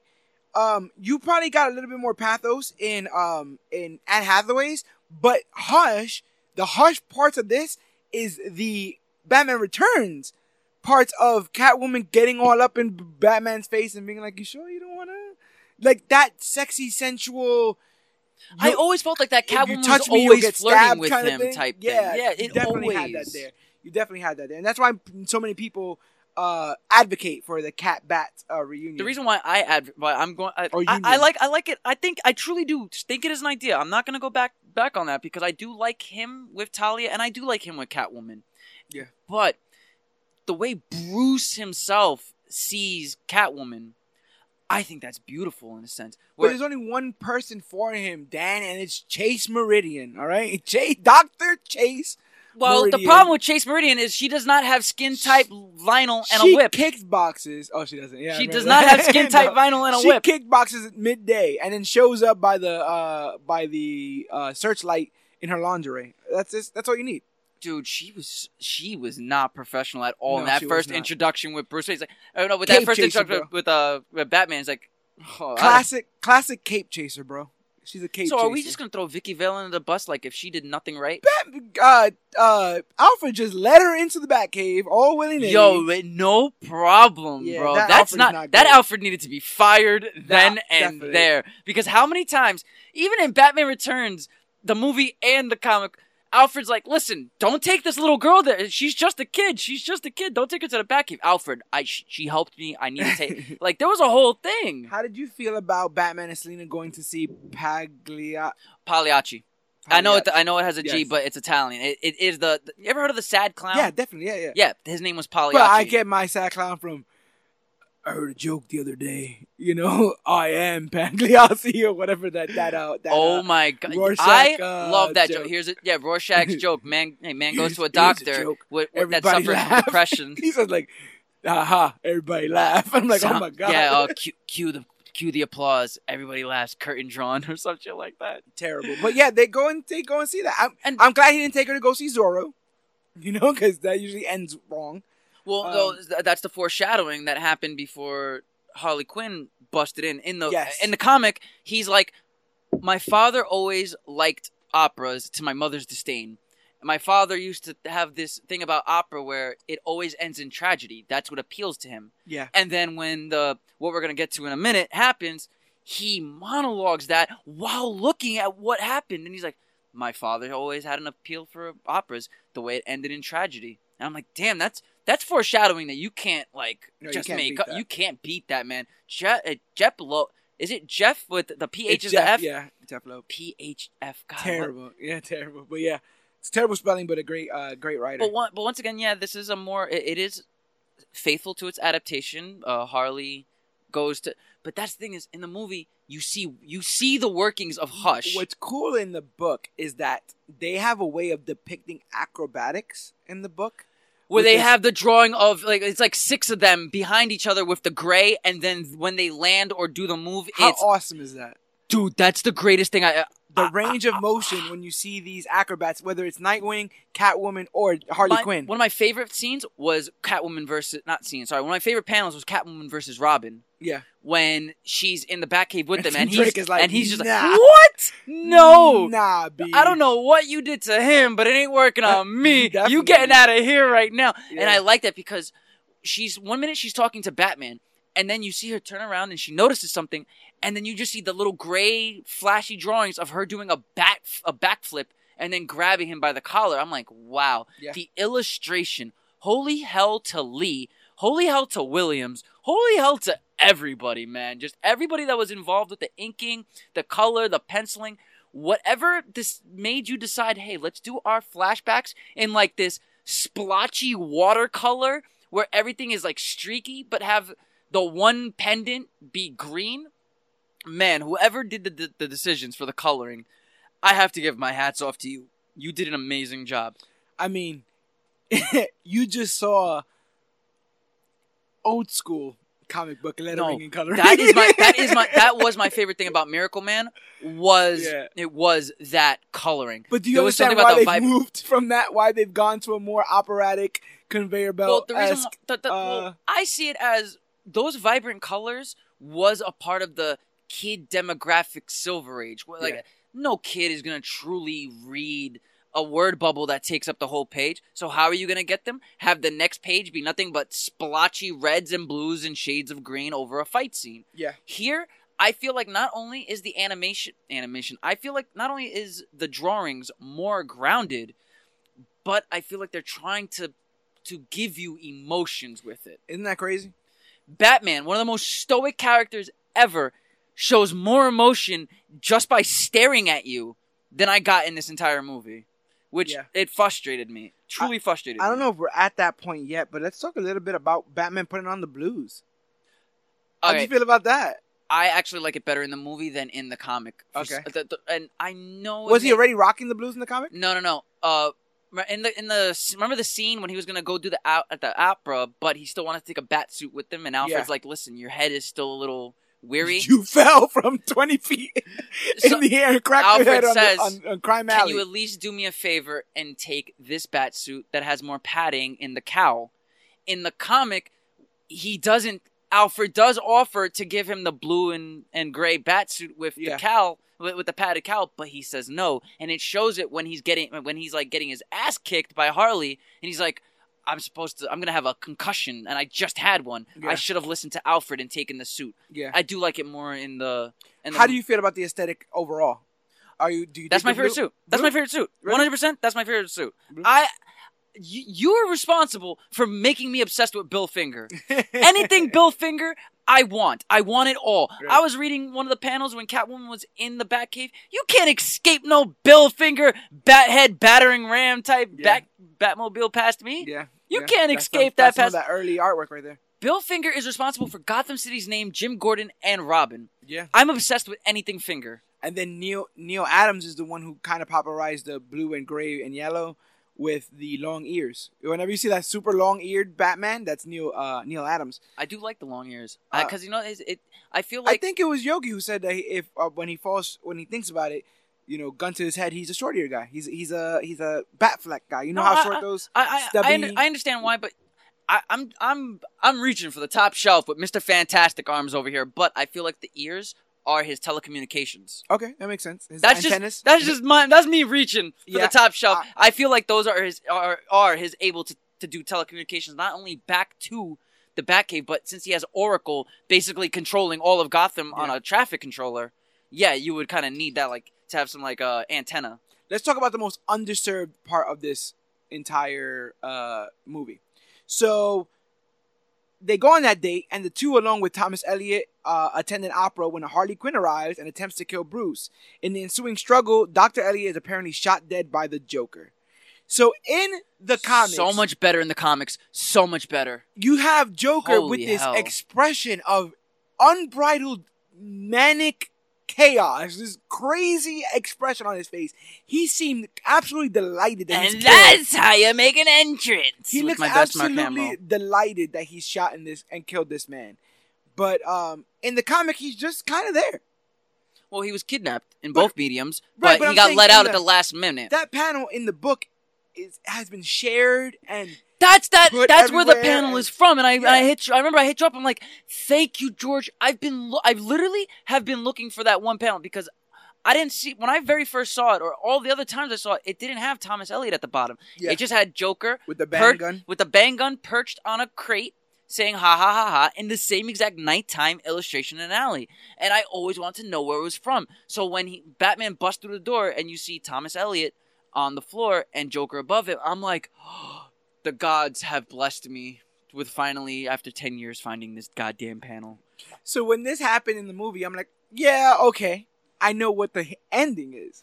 Nothing but, compares but to that. because of the, but because of this film and the way it chooses to go, this is the death of Tommy Elliot. Mm-hmm. Mm-hmm. What? what? What did he do in this film? This, th- you know what pisses me off? I just have to fucking, I have to yell at this because when Bruce woke up from the hospital and Tommy was there and giving him the whole smiling face and hey, let's meet up.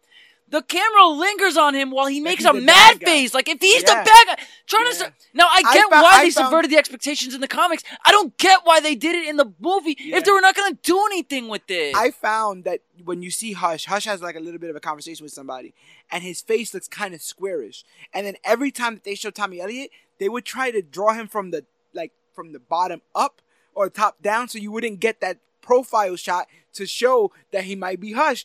And I'm like, oh, so they- they're burying the lead because, spoiler alert, in the comics, Tommy Elliot is Hush. Yeah. He's getting his strings pulled, but he is Hush. And so I'm thinking that we're gonna go that same route. But no, in this movie, Tommy Elliot is dead. Dude, how many people were how many people were seemingly hush in the comic though? Even Two Face. Spoiler alert for the people that haven't read. There was a there was a panel. I I, I didn't know Tommy Elliot was hush until that happened. Until when it revealed, because even in the movie, it made no inkling that Tommy Elliot was hush. It just wanted to subvert your expectations for the sake of subverting your expectations. As it does. But but the goddamn panel when Joker is being decimated by by Batman, Batman, yeah, and he man. finally stops. Two Face has his face bandaged up in the same outfit as Hush, flipping a coin. I'm like, wait a minute, is is, Two Face Hush? Yeah. Because the reason I knew from my own prior knowledge that in I don't I, that in the future Two Face does get the plastic surgery to get his death of Toothface, and Yeah. it, Har- Harvey Dent went back into who he was. law and stuff, yeah. So when he was, and this is what got me to, I didn't know who Harold was. What got me was is he showed up at Jim's house to tell him, to warn him, saying, "Listen, bro, Batman's in trouble, and we need to save him. Your gun is going to be fingered as the gun that killed Tom Elliot. I'm here to help you." I thought he was gonna, he was messing with them because when it showed the, before they showed the reveal of Harold, I thought it was Gordon. Right. So this whole time, I'm like, myself, I'm like, oh, is Hush Two Face? Is Hush Two Face? I think that's the point. They want you to be like, wait a minute, this doesn't really make sense. They even made it. Th- but this is what I love. Is like you thought. Hush, I thought Hush. that Hush was Two Face and Riddler. yeah. Even the way the even the way the story itself ends, you think Hush is Riddler. And they give you the bait of Joker because they know that when you think of Batman, you think of Joker, but he's nowhere near. Any well, even he has his own monologue where he's like, "I've known him longer than any other criminal." In a way, I'm. Dick says I'm responsible for his birth. Be, being as I am a symbol of law and order in Gotham, he's the symbol of the chaos, stuff. that that tries to stuff, yeah. that tries to like go against that order. And I love it. I love when Batman was beating him senseless in both the book and the comic. I love that Joker was saying stop. Yeah, because you have an enraged Batman violently beating Joker, who claims that he's innocent the entire time, and he stops short uh, from killing him by James Gordon. In the- Because of because of nothing, because no reason for Jordan for Gordon to stop him. He's In just the- like, Batman, don't. Because in the comics, it's Catwoman and Gordon literally pulling Batman off of. Well, no, no, of, oh, uh, no. Well, him, before, yeah, before it was Gordon, it was Catwoman that stops him originally. Yeah. And that's where I was like, wow, this is, bro, Batman punched her in the shot shoulder. He didn't play. That's my, and he didn't punch her with knuckles. He palm punched her. Do you know how hard that must be? Yeah. He's like, I know this is gonna hurt, but I need her to stop for a second. And he, you just see his fingers bent, and he just palm punches her in the uh, what's that called? shoulder. Uh, Tiger Palm. yeah, he tiger palms her in the shoulder. Uh, Oh my god! But I love that so Gordon have shot say, her. yeah, they Bro, have them Gordon say shot that- him twice. Yeah, because he's like, He I'm shot his ear this. off. Yeah, he's like, I'm not playing this. He Like, shot him in the shoulder, and then he shot his ear off. And he's like, "The next one's gonna take you down, bro. He Stop." says he says in the film like you once you do this like you don't want to go down this path. I love it in the comics so much more because when what when Gordon when Batman turns around and sees that it was Gordon, Batman's like, "But Jim, I thought you would have understood." In his head, he's like, "But James Gordon, wouldn't he understand?" He Everyone that stands up for the law. B. James Gordon is a, is and that's arrow. what he said in the comic that wasn't in the movie. He's like, I, he's like, listen, we've always seen a line. I let you do what you do because you still stood on my side of the line. Yeah. But the second you kill him, you are no different than any other criminal I go after. You kill him, I'm going to bring. He's like, I'm going to bring all of the force of GCPD down on you in a hunt. We're gonna hunt you down, Broham. So Yeah. and then he stops. He looks at Gordon. He basically is like, "Yo, like you see Batman as a broken man, a broken man." I feel like Hush, as a as a graphic novel story, uh, I, you guys would have to point me in other directions, but this is Batman at his most broken to me. If this if if this book has salivated or causes you to salivate, like you your appetite is wet by this and you want more, trust me, I got more. I off air, I we will talk, get into some nitty gritty because I I do think that if all you do is watch the film adaptations and the animated adaptations, you literally lose out. You literally lose I'm the good. Pathos. I- the only the only thing about the pathos that I will defend is when I know it's like a broken record. Nolan does have the closest to a to an actual. But could you imagine that movie with scenes of monologue? So he's in You- China but you- on that building going, I know I shouldn't be here. And I know That that, you understand, you so what I'm saying? Like Good. like That would. he's so surgical in his in his dialogue. there was a there was a certain uh, inner monologue panel where he was fighting like bad guys, and he's literally saying, "Smoke grenade, flash bombs, Yeah. cut it. I got to do it now. I'm gonna lose my." Or when he was going after the kid, he's like, he, he's like, I, I don't blame the I don't blame the kid for his name for the, the kid. It's his name. He's gonna be kidnapped anyways. Thirty seconds. I'm gonna go down the hall, and he's gotta be here. See this guy.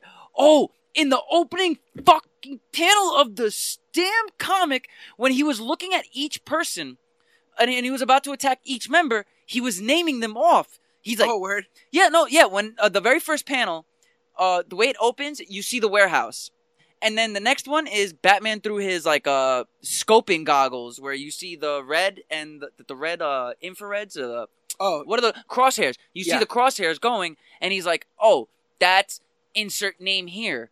He has That- a weakness in his arm. Let I was throw- watching um I was watching like I said again, I was watching with my roommate as the worst person to watch a movie with ever. And he's going to fight Bane and he's coming down and he's attacking uh floozies basically like uh, Yeah, the uh, henchmen. henchman. There you go. That was the word. Yeah.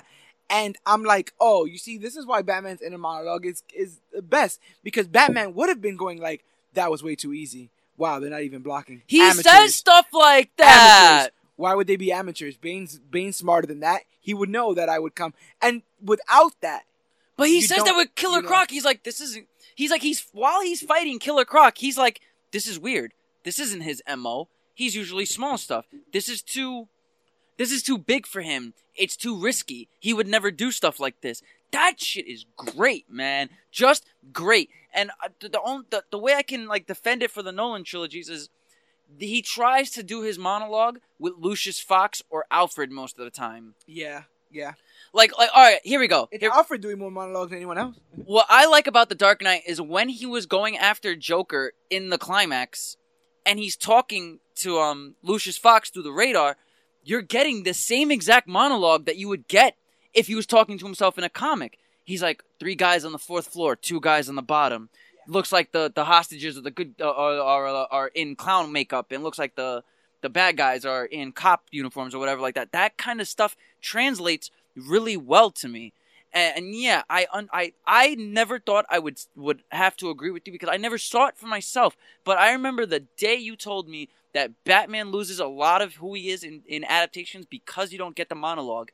This book showed me, wow, you really do lose a lot of Batman's personality if you don't get the monologue because he's he not only is he monologuing the guys that he's stopping, who he's saving, but he's like, I have a 30 second window. I have a 15 Yeah. second window. Damn it, I was off by two seconds. That's brilliant. and it makes him human. You- it does. It does. see It he's not just a, he's not just a robot that gets everything right all the time. No, and you know what I, I love is his I love his interactions with people like Oracle and Riddler. Because specifically with Oracle and Riddler, those are two people that are on the same in, like intellectual pattern or intellectual levels as Batman. To where when he was talking to both Oracle and Riddler in different moments, they both said basically the same thing. Well, you wouldn't be saying that if you didn't know it already. Yeah. Oh, you wouldn't be here if you already knew the answer exactly.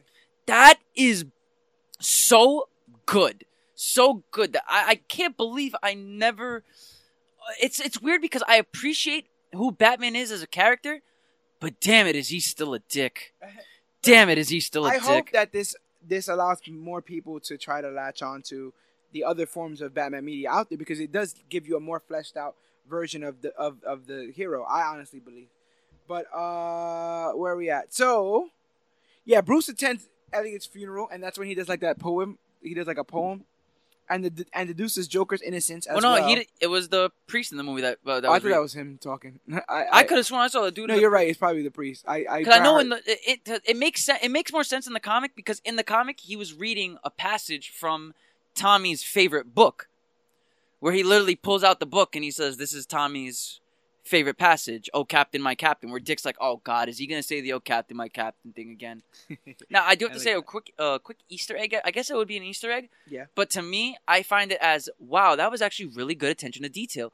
In the comic, Bruce, before the the funeral happens, Bruce had a conversation with Catwoman where she's like, "You have strings in your life," and he's like, "What?" Alfred, Dick, the Oh, yeah. Oracle. You have strings in your life. I hope I'm not one of the strings that trips you up. Right. In the after when he's at Tommy's funeral, he looks around and he sees Dick's here. So is Tim Drake. Oh, and Alfred and Lucius Fox.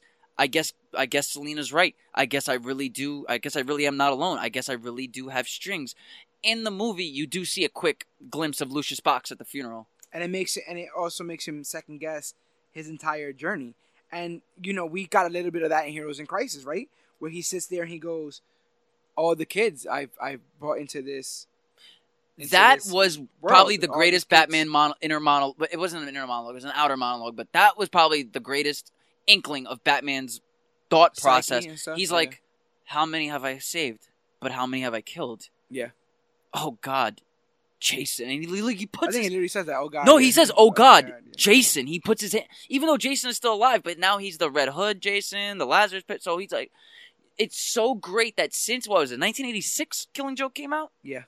He for like 30 years, he's they still write it that he's haunted by his mistake of Jason, jason um barbara all, all the people that have been affected by the joker which is why, and I have to agree with you, the whole back alley scene doesn't translate well because the minute Bruce sees Gordon, he continues to beat up Joker. But he's like, you don't this for jason this is for barbara he but no, he, it. he doesn't just say like he's like yeah Gordon. Well, he looks he looks at Gordon. He's like Gordon is gonna understand. He lost his wife to the Joker. Yeah. His daughter was paralyzed to the Joker. His life taken away. He's gonna understand. He'll understand.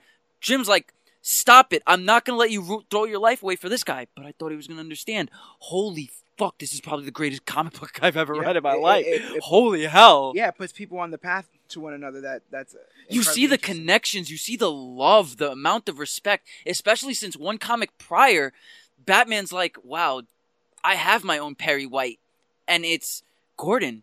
Gordon's probably the closest friend I have. yeah Like, damn it. literally partners in crime, like partners in crime fighting, I guess you would call them. No, yeah, they're partners in the literal sense of crime. in like, crime fighting, yeah.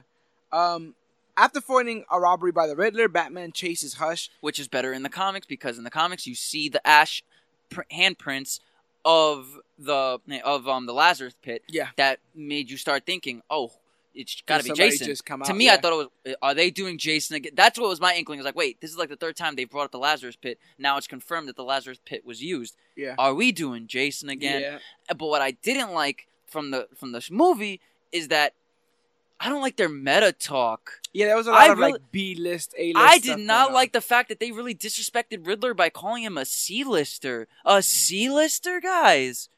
A C-lister.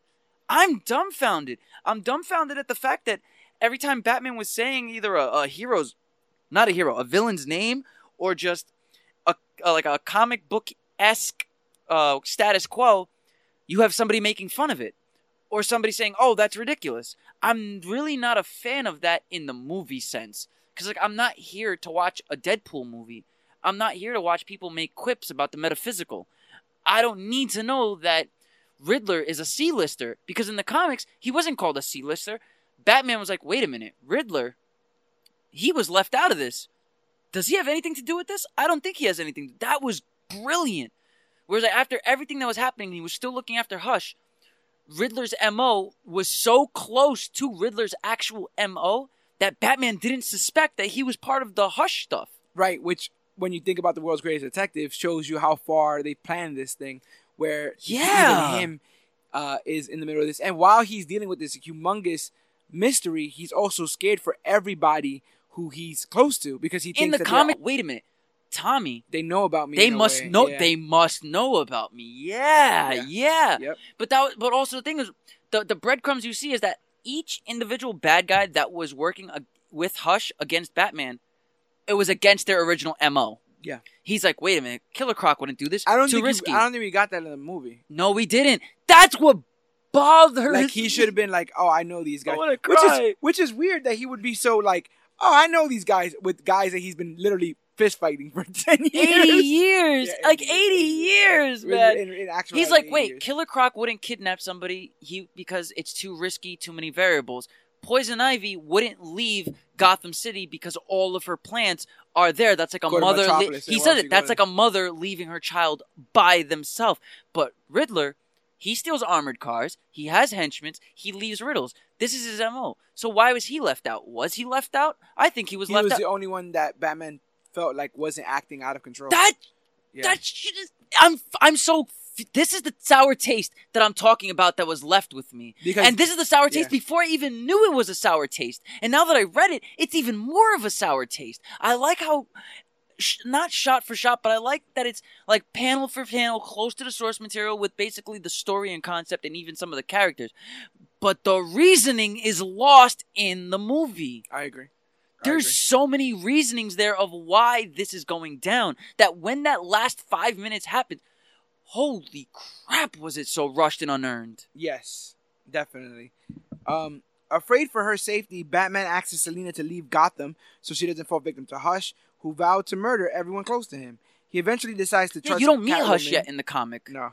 Right now, what we're talking about, this is like pa- issue seven, eight. Yeah, Still, they, they run through it. He eventually decides to trust Catwoman and reveals his identity to her, and the two become romantic crime-fighting couple. okay, that in the comic was dope because they had it two panels going down one page that's happening at the same time. On one side, Arkham Asylum. On the other side is Arkham Zoo. On one side, it's Harvey Dent being the lawyer to J- to Joker because he knows he's innocent, Yeah. and on the other side, it's Batman revealing his identity to Catwoman. But what I loved is both panels together had Joker taking off the bandages of Harvey while Batman was taking off his cowl, Cowl. to a Catwoman. So it shows the juxtaposition of identities and shit Yeah. like that. It's so beautifully Yeah. drawn. you don't realize how written. much can be conveyed in artwork, but definitely Jim Lee was on it. in this- in Holy these issues. hell! And the fact that they actually take their time to have four, five panels of silence, so you can get a chance to see.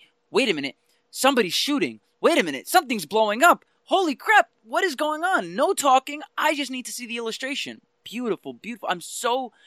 I just want to thank you for for the opportunity because as much as I I watched the movie, I didn't think I was gonna read this book for at least I wanted to get it on my own, but for the research that I needed, yeah, man, you know what? I'm gonna give you a thank you. On I mean, I'm surprised you picked it up, but I like. I had a sour taste did- in my Once mouth. Once you did, you know, you really, you really took to the story. I had a sour taste in my mouth. I needed to wash it down with some wine, you know. this is when I started to feel like things got a little bit wonky in the in the film. Batman investigates the with you on office of Thomas Elliot and discovers one of his patients was someone called Arthur Wine, who saw an it's Wynn. operation or Win. Yeah, because in the comics, uh, Riddler's like, I kind of like the name Win Win, and it's spelled W Y N N E, Okay. Win, and then W I N. yeah, And this is my problem because this was the final panel, basically. yeah. This is what closed out the story. um, Arthur Wine, who's Win, who saw an operation for an inoperable tumor. Nightwing and Catwoman investigate a graveyard break-in and are attacked by Scarecrow. In the comics, Catwoman and Huntress butt heads due to Hush continuing to manipulate both of them, Oh, no, I in like Scarecrow this. revealing himself. Well, because he- Batman, this is this is why it doesn't. I'm gonna get so frustrated because in I no, this is really probably in my top ten favorite stories of all time now. yeah, because it, the way it f- ebbed and flowed from its artwork to the actual dialogue that Loeb gave us. People. Yeah. So They're people. Yeah. so when the whole thing happened where Tim Drake didn't know if he can trust Catwoman in the comics and Batman's like and, and Catwoman's like, listen, I need some air and Batman's like, just take the motorcycle, whatever. And she leaves, Batman's like and oh, uh, Tim Drake's like, You think it worked? He's like, I think it worked. I'm like, Oh Oh, this is awesome. Does he not trust her? No, he didn't trust Huntress. He didn't trust Huntress, yeah. and that's why he sent Catwoman As after bait. He bait, sent yeah. Catwoman as bait after Huntress, and, and- oh my god, because I do like that. Uh, I like the idea of having Dick Grayson and Catwoman have some Yeah. bonding time, Uh-huh. but just the way that it flowed to introduce not only Scarecrow but to continue after of who's really on Batman's side, who betrays him, because uh, you can't count Superman as betraying; it was controlled, but at Yeah. least three, four people of Batman's closest friends or close friends stabbed him in the back. Yeah. In a sense. And you're trying to wonder why, who, and how. So to just see Catwoman go after uh, after Huntress just for just for no reason. She just saw Huntress driving, and she's like, "Hey, Huntress, Cat, wait, wait up for me." And right. But she was already induced by the by Scarecrow's uh, fear toxin, as well as already feeling guilty for taking the money to fix her equipment. And Huntress says it to Bruce. She's or says it to Catwoman. She's like, uh, you know, some guy came up to me and he said he was a he was a concerned citizen. It was in quotation marks. He said he was a concerned citizen and he didn't want me getting hurt, and he was offering me money to upgrade my my attire and all that. So with that guiltiness of her finding out, wait, I actually betrayed him by accident, and the fear toxin, you get why they have the fight. This, they're just on patrol It's and people there for being people. But I wonder because how do you feel about Nightwing and and and, and Catwoman teaming up? Because no, I do like that. we I do, do like get that. that. in here that we don't get in the comics. And in the comics, yeah, um, you know, Scarecrow reveals himself to be a pawn, and Batman uh, intervenes and basically lets them know like this is all bait to to get all the other minions out. Um, but yeah, I did like them digging each other like That that straight up that comic was I think it was Batman Hush the Grave was the Yeah, because yeah, it yeah. says the Grave. Yeah. That issue probably like I think this nine? right here Great. in the movie and in the comics is when things start to go different. one hundred percent, one hundred percent. Yeah, because there is yeah there's there were they fighting in a grave in the movie? There's Oh. no reason to, unless it was Tommy Elliot's grave. No, I don't even think they were fighting in. I don't remember if they were fighting in a grave or not. Well, yeah, because uh, Nightwing and Catwoman investigate a graveyard break-in. Oh yeah, yeah. yeah. Oh, that was right. That's right. It came in where someone broke into a graveyard, and uh, Nightwing is like, "Hey, you wanna you wanna join me?"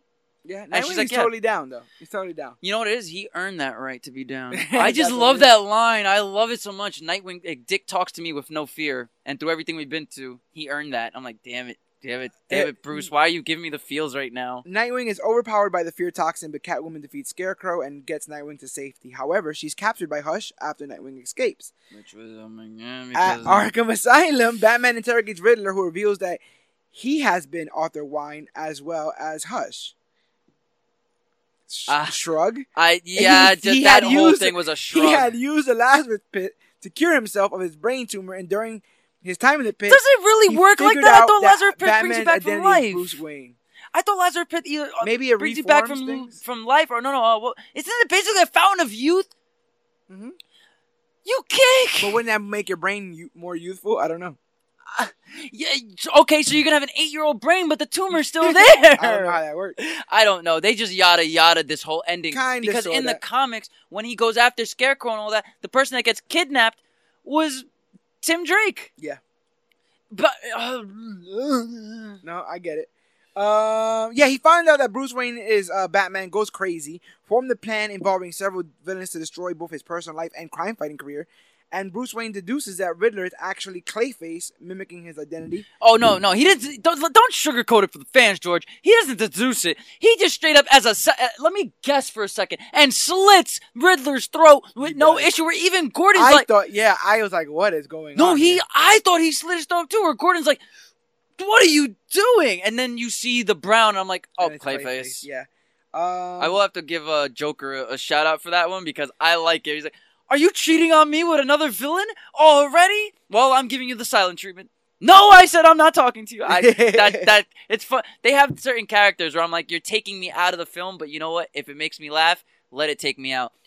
Uh, Damian, Joker. Oh, and we have like this crazy like scar on on Riddler's head. It's in fa- in the shape of a question mark. I hated that so much. And he's Who like stapled weird, it? Who did the staples? He's like a weird, edgy. He doesn't even rock in the green. I don't think anymore. A lot for, for a moment, let's let's let's play devil's advocate for a moment and say the Lazarus Pit does cure cancer, and his brain tumor did go away. Right. So why does he have a surgery scar as if they went into his actual brain to remove the cancer? Or did he just That's a good staple? Or did he just staple a question mark on his head? Elliot? Didn't Tommy Elliot?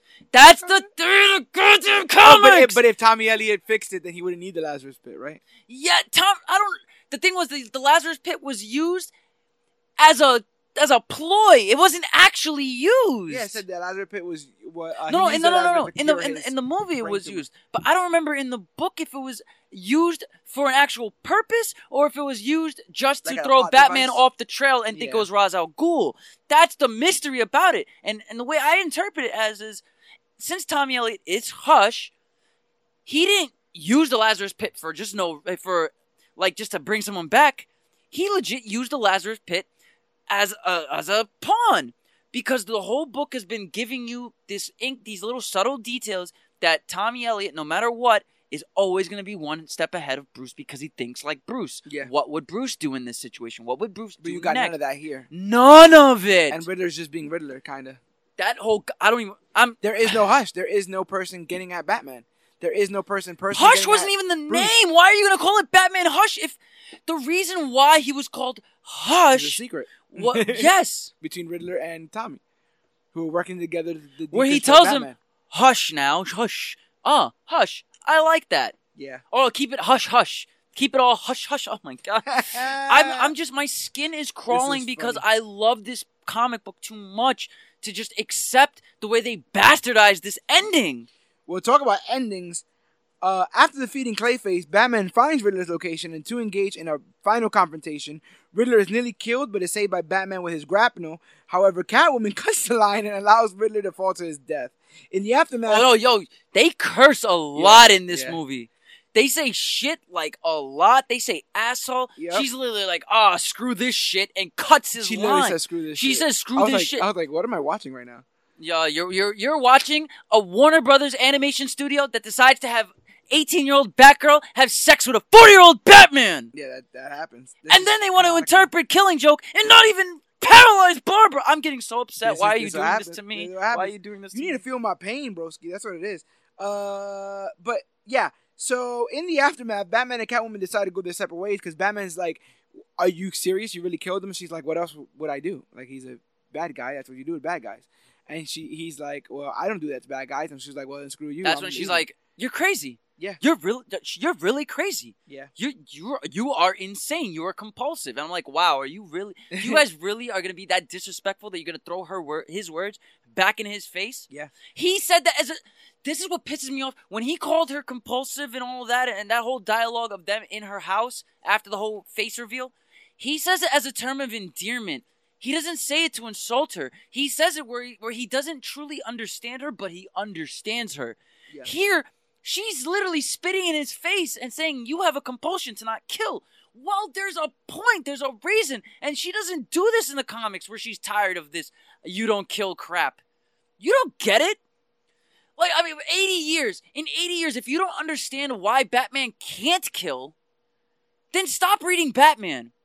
It's not because he has some, he's, he's morally better than everybody else. It's because taking a life that is not yours to take is crossing the line between justice and revenge and Yeah, you can't be judge, jury, and executioner. you could be judge, maybe you could be the jury, but you can't be all of them. And Gordon tells him that in the alleyway while he's decimating Joker in his bare hands, where he literally, and I like it. Yeah, it was in the movie, but I like it better in the comics because after Gordon tells him, no, what was it? Bruce was like, how many people's lives were ruined because I let him live? And Gordon literally says, I don't care. I won't let him ruin your life.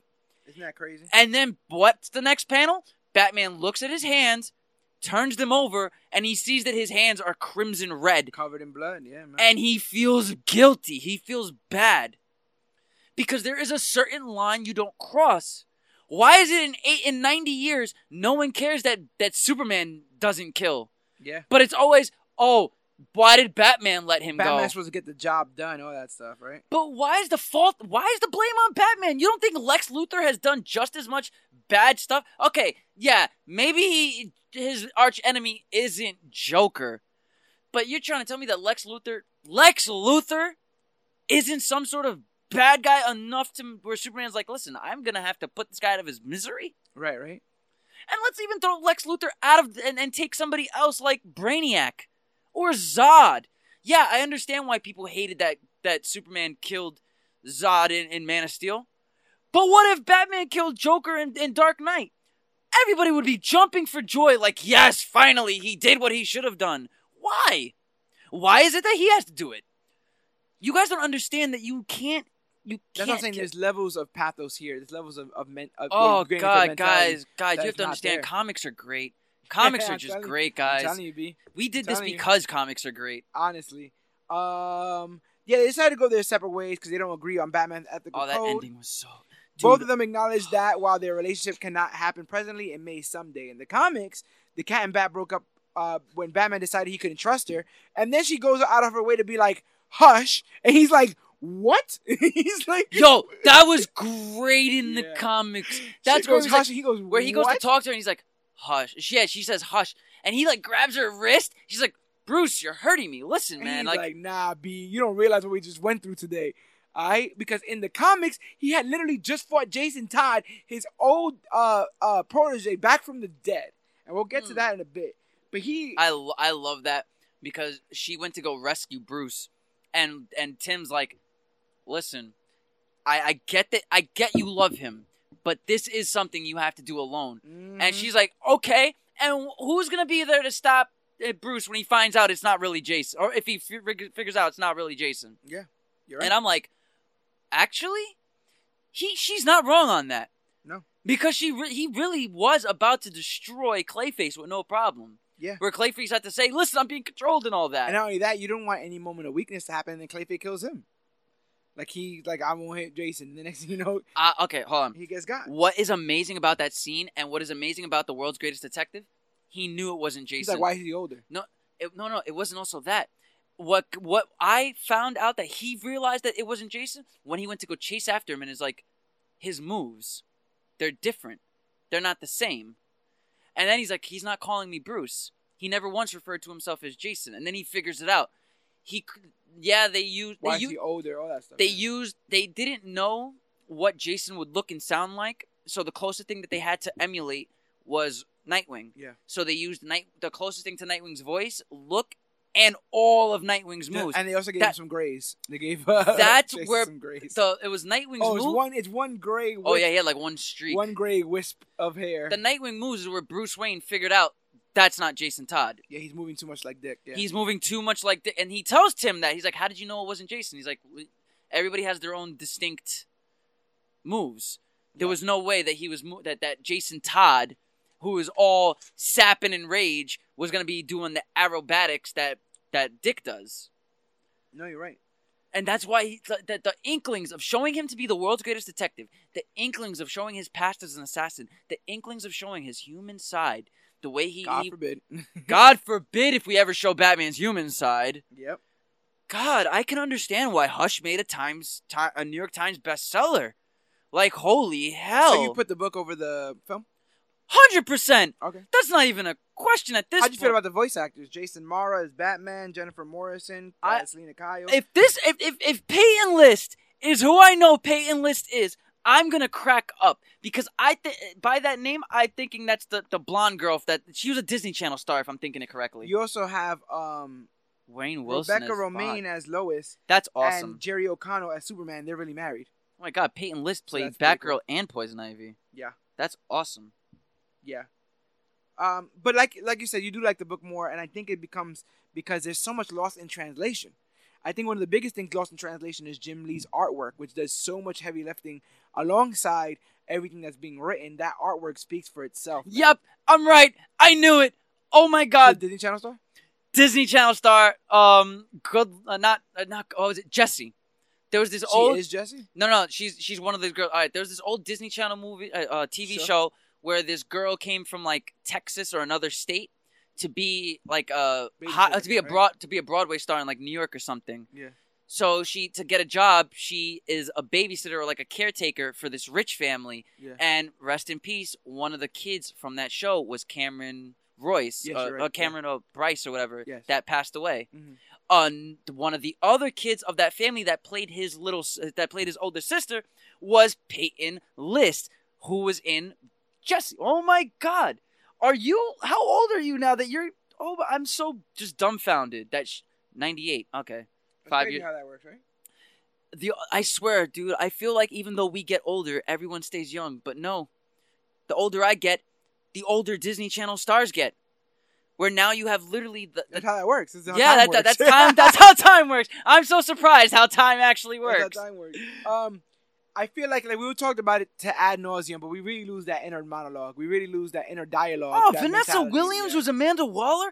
Congratulations, Vanessa Williams. Oh, she's great.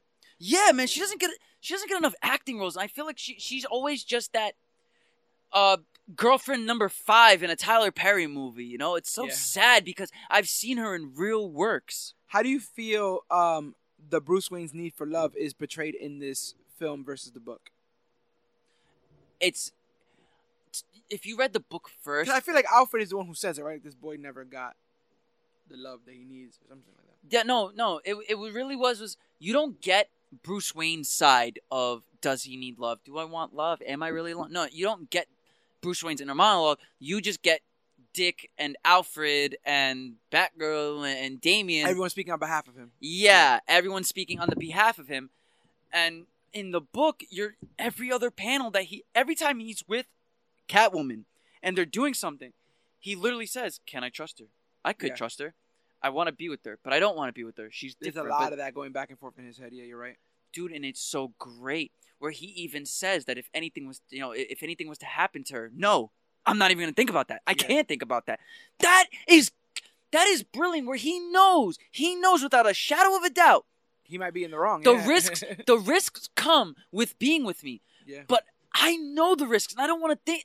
He, he's like, I don't want to think about that. I want to think about the happy moments with this She's woman. literally right here. Am I gonna sit here and think Oh, about all the horribleness, or think about how we're gonna how we're going to beat all that horribleness My together? my most hated scene of the movie was when they were talking about going on vacation. oh yeah. where she drops like the uh, uh, skydiving or rock climbing in front of him, and he looks at her with like this stoic face. I'm like, girl, are you really trying to throw a vacation time at Batman? yeah. Are you got Justin Copeland? What are you doing here? That's funny stuff. Oh yeah, it was directed by Justin Copeland. I probably should have said that off the top. Um, I don't feel like the movie portrayed the idea that somebody knows both Bruce and Batman intimately well. No, no, they just ex machina the fact that once uh, Riddler went into the Lazarus pit, he woke up and he knew everything. Yeah. In the book, he tell. Uh, we'll get No, he does. No, he do, he do, he does it in the book. No, it, it is. Yeah, no, we'll get we'll, we'll get we'll get we'll, we'll get into that in a bit.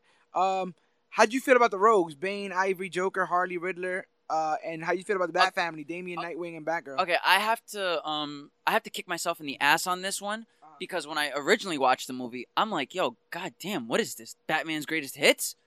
Like, yo, I like can't you just stick with one bad guy? And then when you give us the bad guy, it's at the last five minutes of a, of a weird ass twisty reveal. Yeah. What is uh-huh. this? And then I read Hush, and I had to kick myself in the ass. Where I was like, oh, oh no, no, this really is every comic, every panel Every- is a new knew. How, yeah, so I, I do like it in both the comic book and the movie. And I do like the Bat family in the movie more because I feel like they dedicated more screen time to. Since you can't do inner monologues, I felt like they dedicated more screen time to the Bat family to be Batman's inner monologue, in a Yeah. sense. Who's your favorite member of the Bat family? Oh, Damian, in, all day. In, in each medium, but Damian wasn't in the comic. Oh, okay. Each each medium, each medium. All right. Well, all right. Um, when it comes down to Robins, my favorite Robin of all time, Tim Drake. Tim Drake. He's my first Robin I ever saw in the 1990s uh, animated Batman. That's the Robin that they used because Nightwing was already established. But what I love about Tim Drake is he doesn't have the fighting style acrobatics of Dick, and he doesn't have that sapping and rage of Jason. But Bruce literally says in a monologue in uh, Hush, he is going to be a better detective than me, and that's what I love about both Dick and uh, Tim. Is that in a sense, Drake, Tim Drake, eh, not Tim Drake. Uh, yeah, no, Tim Drake is to be the better detective, and Dick Grayson is going to be the better overall acrobatic fighter, even if Batman has more forms of martial arts under his belt. But just the way that he was explaining how Drake wanted to be Robin. He he didn't want to be Robin for the glory. He didn't want to be Robin because he wanted uh, the suit. He wanted to be Robin because he felt Batman needs Robin. yeah, He that's- needs that's that exactly- balance. He's he's one of the Robins that found out Bruce Wayne was Batman without any kind of like, like he just figured it out. And he said that. He said it in the he said it in the panel. Like he actually found out that Batman and Bruce Wayne were one and the same before I could even tell him. Right. One day he's gonna be one day he's gonna be a great detective. One day he's gonna be better than me. Yeah. There's there's There is a whole. there's panel. comic continuity where he refers to him like it would be like Nightwing, the first Robin, Tim Drake, the second greatest detective in the world, because you know Batman's the first greatest detective in the world. Yeah. But he li- honestly like Dick, But- Dick's d- d- deduction. Oh, sorry, uh, not Dick. Um, Tim's deduction has him up there in the ranks of of detectives. But what I like again, I generally just said it, but what it, it was when I read it in the comics that I just fell in love. What I love about Tim Drake and why he's personally my favorite Robin is because he feels Batman needs a Robin to keep him grounded and balanced. Yeah. Not not that he wants to be Robin just to say I'm Robin. He wanted to give his life, dedicate his entire life at like 10 years old because he feels Batman without a Robin is not Batman. he understands. the- Holy, the he utility- understands that that mythos, that, that everything. Holy the utility shit! of that character. No, that makes a lot of sense. But when they when DC introduced Damian Wayne, That's my man. and I read Damian Wayne, and I watched Damian Wayne, holy hell! Damian is just a whole nother character, man. Damian doesn't even need to be Robin. Like Batman's Robin. Damian could just be a character named Robin. yeah, yeah, yeah. Like you don't like you don't even need need him to be with Batman, but the fact Oh, you know you know what just is so orgasmic about Damian Wayne? What? He, Then he, is talks back to Batman. he's every Robin in one. yeah, He's and not- he's and he's Bruce. And he's no, little- he's literally a clone of Bruce in a sense. little- yeah. he's little Bruce. What was it? It was artificial insemination, right? Yeah. She took his uh, he- She's little Bruce. Um, so he fights back like Bruce does, and he's stubborn like Bruce is, and all that stuff. But- yeah. He's act he's he's fighting st- he has the fighting style and the aerodynamics of Dick Grayson. He has the rage and the pent up mobility of Jason Todd. He has the, the deduction skills, the smartness, and the stoicness of Tim Drake. He's every single Robin yeah. in one. while actually having the blood of Bruce Wayne through his veins, and being his and the own blood of Ra's al Ghul through his veins. Yeah, he has the blood uh, he he has the, the the the blood of the head. Oh my god! Did you have Yeah. to put it that way? I had to put it that way. I of couldn't. head, I would have. I would have kicked myself in the ass. All the blood rushes to the head. I get it. all the blood just rushes to the head. I would have kicked myself in the ass if I didn't make that kind of No, joke. I- But he has he has the Al Ghul blood, the Wayne blood, and every characteristic of each Robin. That's why I think he is the best Robin. I feel you. But Tim Drake, Everyone man. got their favorites, be. no my. Because I, I, li- I like them all, and I like them all for different reasons. I like. No, I do like 'em all for different reasons. OG. But yeah, if we're gonna talk know. favorite Robins, even out of all mediums, comics, movies, TV, all mediums, Tim Drake's my Robin. Because the problem, I, it's not I the- respect that. the thing is, is Tim Drake was my first Robin. I respect. I didn't yeah. know Robin was Dick Grayson until I watched Batman Forever. Because the, when And I he was thirty when he. yeah when I first ever watched Batman the animated series from the WB cartoons, Tim Drake was the Robin. yeah. That's that's why he's my Robin. That's all I know to be Robin. I always knew him as Nightwing. But other than that, yeah, man, yo, this this is a star-studded cast. I'm not even in the front. I'm just like reading this cast list. I can't believe it, man. You got Rainn Wilson as Lex Luthor. Oh no, it's crazy.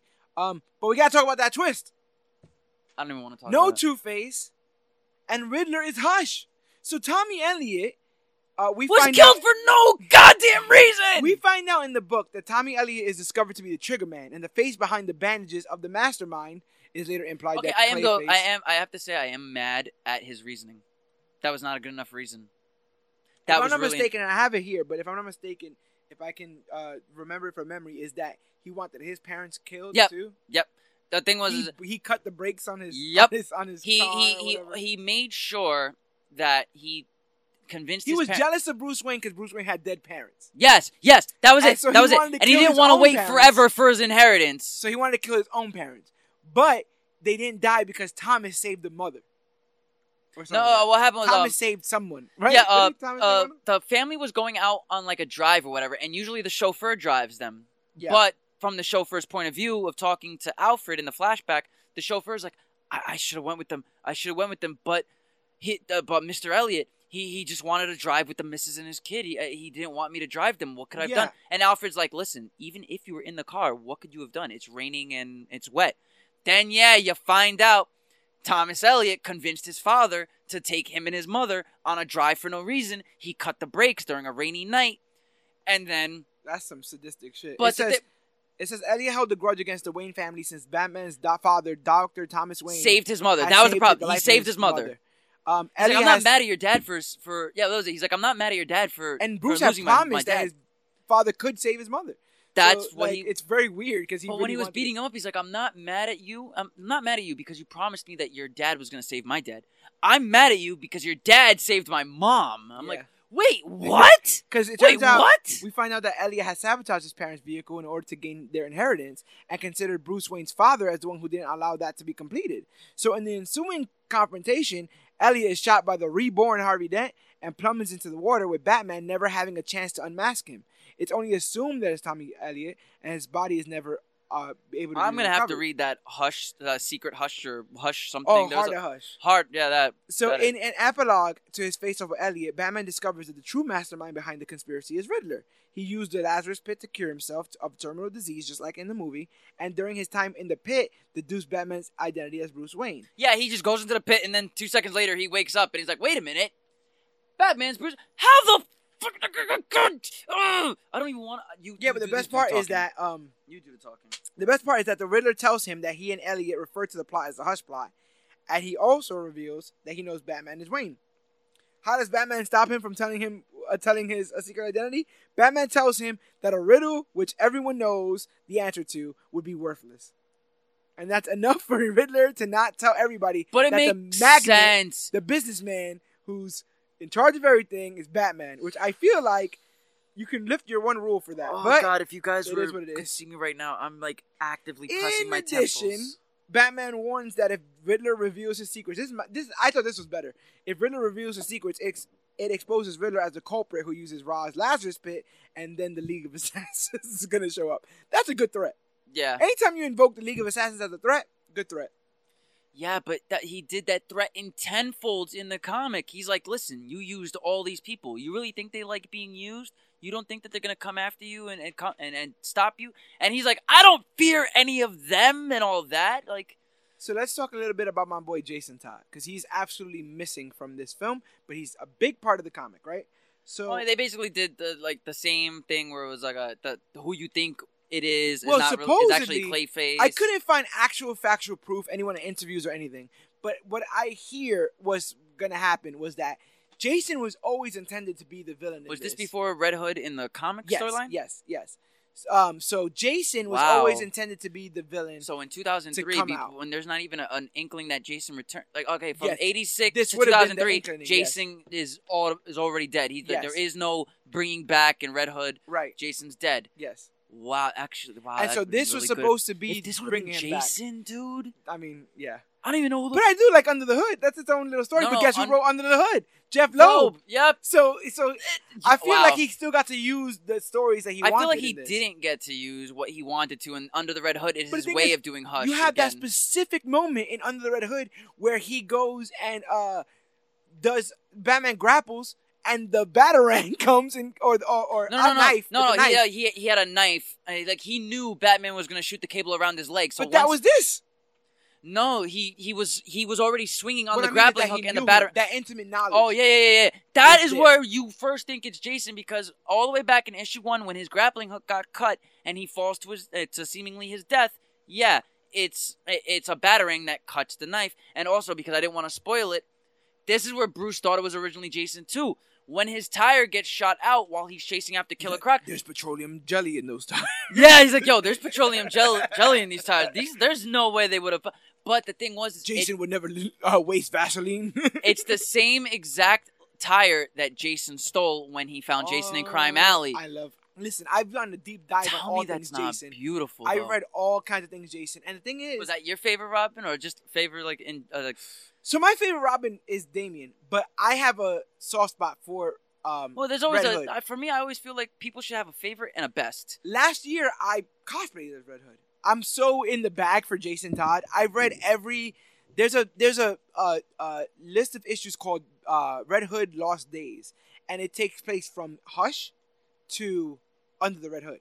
So was Jason alive in? you Hush? find out that he was in that thing there. He was in that. Yeah, that's. there. I think that was Yogi was trying to was trying to tell me that it was originally it was Jason. well, that's Todd. the I'm thing. Like, the the writers of this wanted Hush to be Jason Todd, but then ended up kind of backtracking and making it and Thomas making it just Elliot. a whole. But then it was supposed to be Jason not Todd, and you make it Tommy Elliot, But then the movie makes it Riddler. Like that's a that's too far from everything. Yeah. But they, yeah. uh, uh, you know, eventually, um, the plot revolving Jason Todd was later retconned in Under the Red Hood, where it's revealed that Batman was actually fighting the real Jason Todd in the graveyard, who later switched places with Clayface. So the Hush storyline was followed up in Paul Dini, which Batman animated series, and D- D- uh, Dustin Nguyen's storyline Heart of Hush, where Hush returns to get revenge on Batman through Catwoman and surgically changes his appearance to match Bruce Wayne.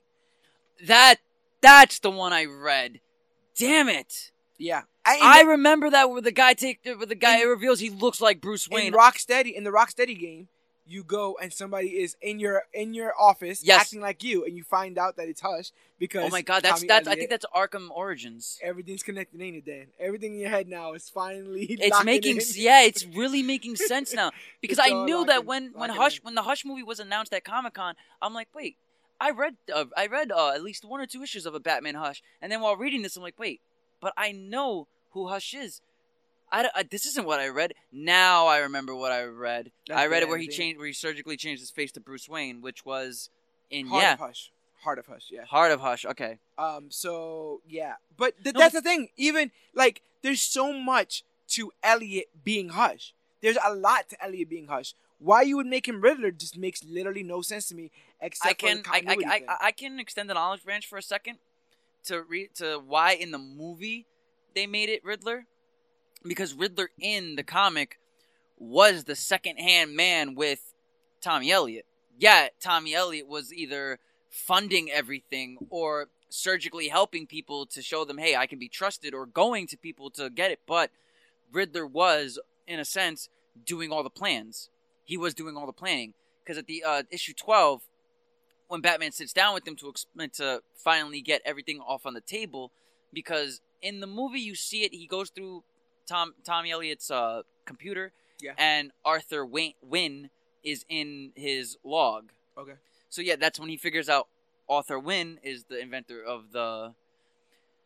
Oh my god, it's gonna piss me off because in the comics he uses Arthur Wynne as a surname because it's the inventor of the crossword puzzle. But in the goddamn movie, There's yeah- nothing. No, it. it, they do. Oh, s- they say the they say thing? that it was the inventor of the crossword puzzle, but Riddler says that Arthur Wynne is an anagram for the for the warehouse deal he was in at the end, where it was like Boo. it was like Art Triard or some. Oh my Boo. god! How, Boo. I know, just boo, just. But let me boo. talk to you about why things really got mixed up. They got mixed up because of the DC AMU's continuity. Let me talk to you about these movies. So, Justice League War came out in uh, 2014, right? That was Uh, the yeah. first movie in the DC AMU. That was their first continuity. This is the one where Batman meets everybody for the first time. The Justice League gets formed for the first time to fight Darkseid. Shazam oh, yeah, is on the team. Yeah, yeah, that's where he has like. stuff. Oh, he had that whole scene with Green Lantern and everything. Five years ago. Yes. And that was based on Justice League Origins, which took place in 2011. The issue then is which one was uh, Crisis on Two Earths? Was that part of the? That's not part of the. in. that's- It's not in. So I actually like that one. here's the issue: Justice League Origin is the first, literally first six, seven issues of the Justice League comic in the New Fifty Two. uh, So, so so you get that Superman mentalize, the. mentalize that. So the first DC AMU movie is the first Justice League movie in New Fifty Two, right? Boom, we got uh, War. The second one, Son of Batman, is based on a comic that took place in 2006, five years prior to the New 52. Right? So now you're going backwards to introduce Damian. But then you got Throne of Atlantis, which is based on Throne of Atlantis, which came out in 2012. So now you're going forward again. And then you got Court of Owls, which comes out in 2011, back to 2011 to New 52. Then you go back out to Bat- Batman Bad Blood, which is based on work by Grant, Grant Morrison in 2011. Back to Judas Contract in 1984. Forward to Death of Superman in 1993. Back to Hellblazer in 2005 with Constantine. Forward to, uh, oh, back again further to Reign of Superman in 1993. And now Batman Hush Are you trying to seriously tell 2003. me They're literally cherry picking their history and trying to put them in the same timeline. their complete their time their continuity timeline goes Justice League War, Son of Batman, Justice League Throne of Atlantis, Batman vs Robin, Batman Bad Blood, Justice League vs Teen Titans? Justice Yep. League Dark, Mhm. Teen Titans Judas Contract. Oh my God, Suicide Squad Hell to Pay death. You know I don't even want to. Those read. are just, that's the I'm just- continuity. this is becoming and jarring. so this when you just start jarring. picking things and putting putting. I like this story. I like this story. Well, we'll just make it so it fits our continuity. I think you screw it. I think you really screw it up, honestly. and uh, have mercy. that you actually see the proof there. Lord of mercy. But I got some feedback. So this is what sci-fi.com said about the Hush comic.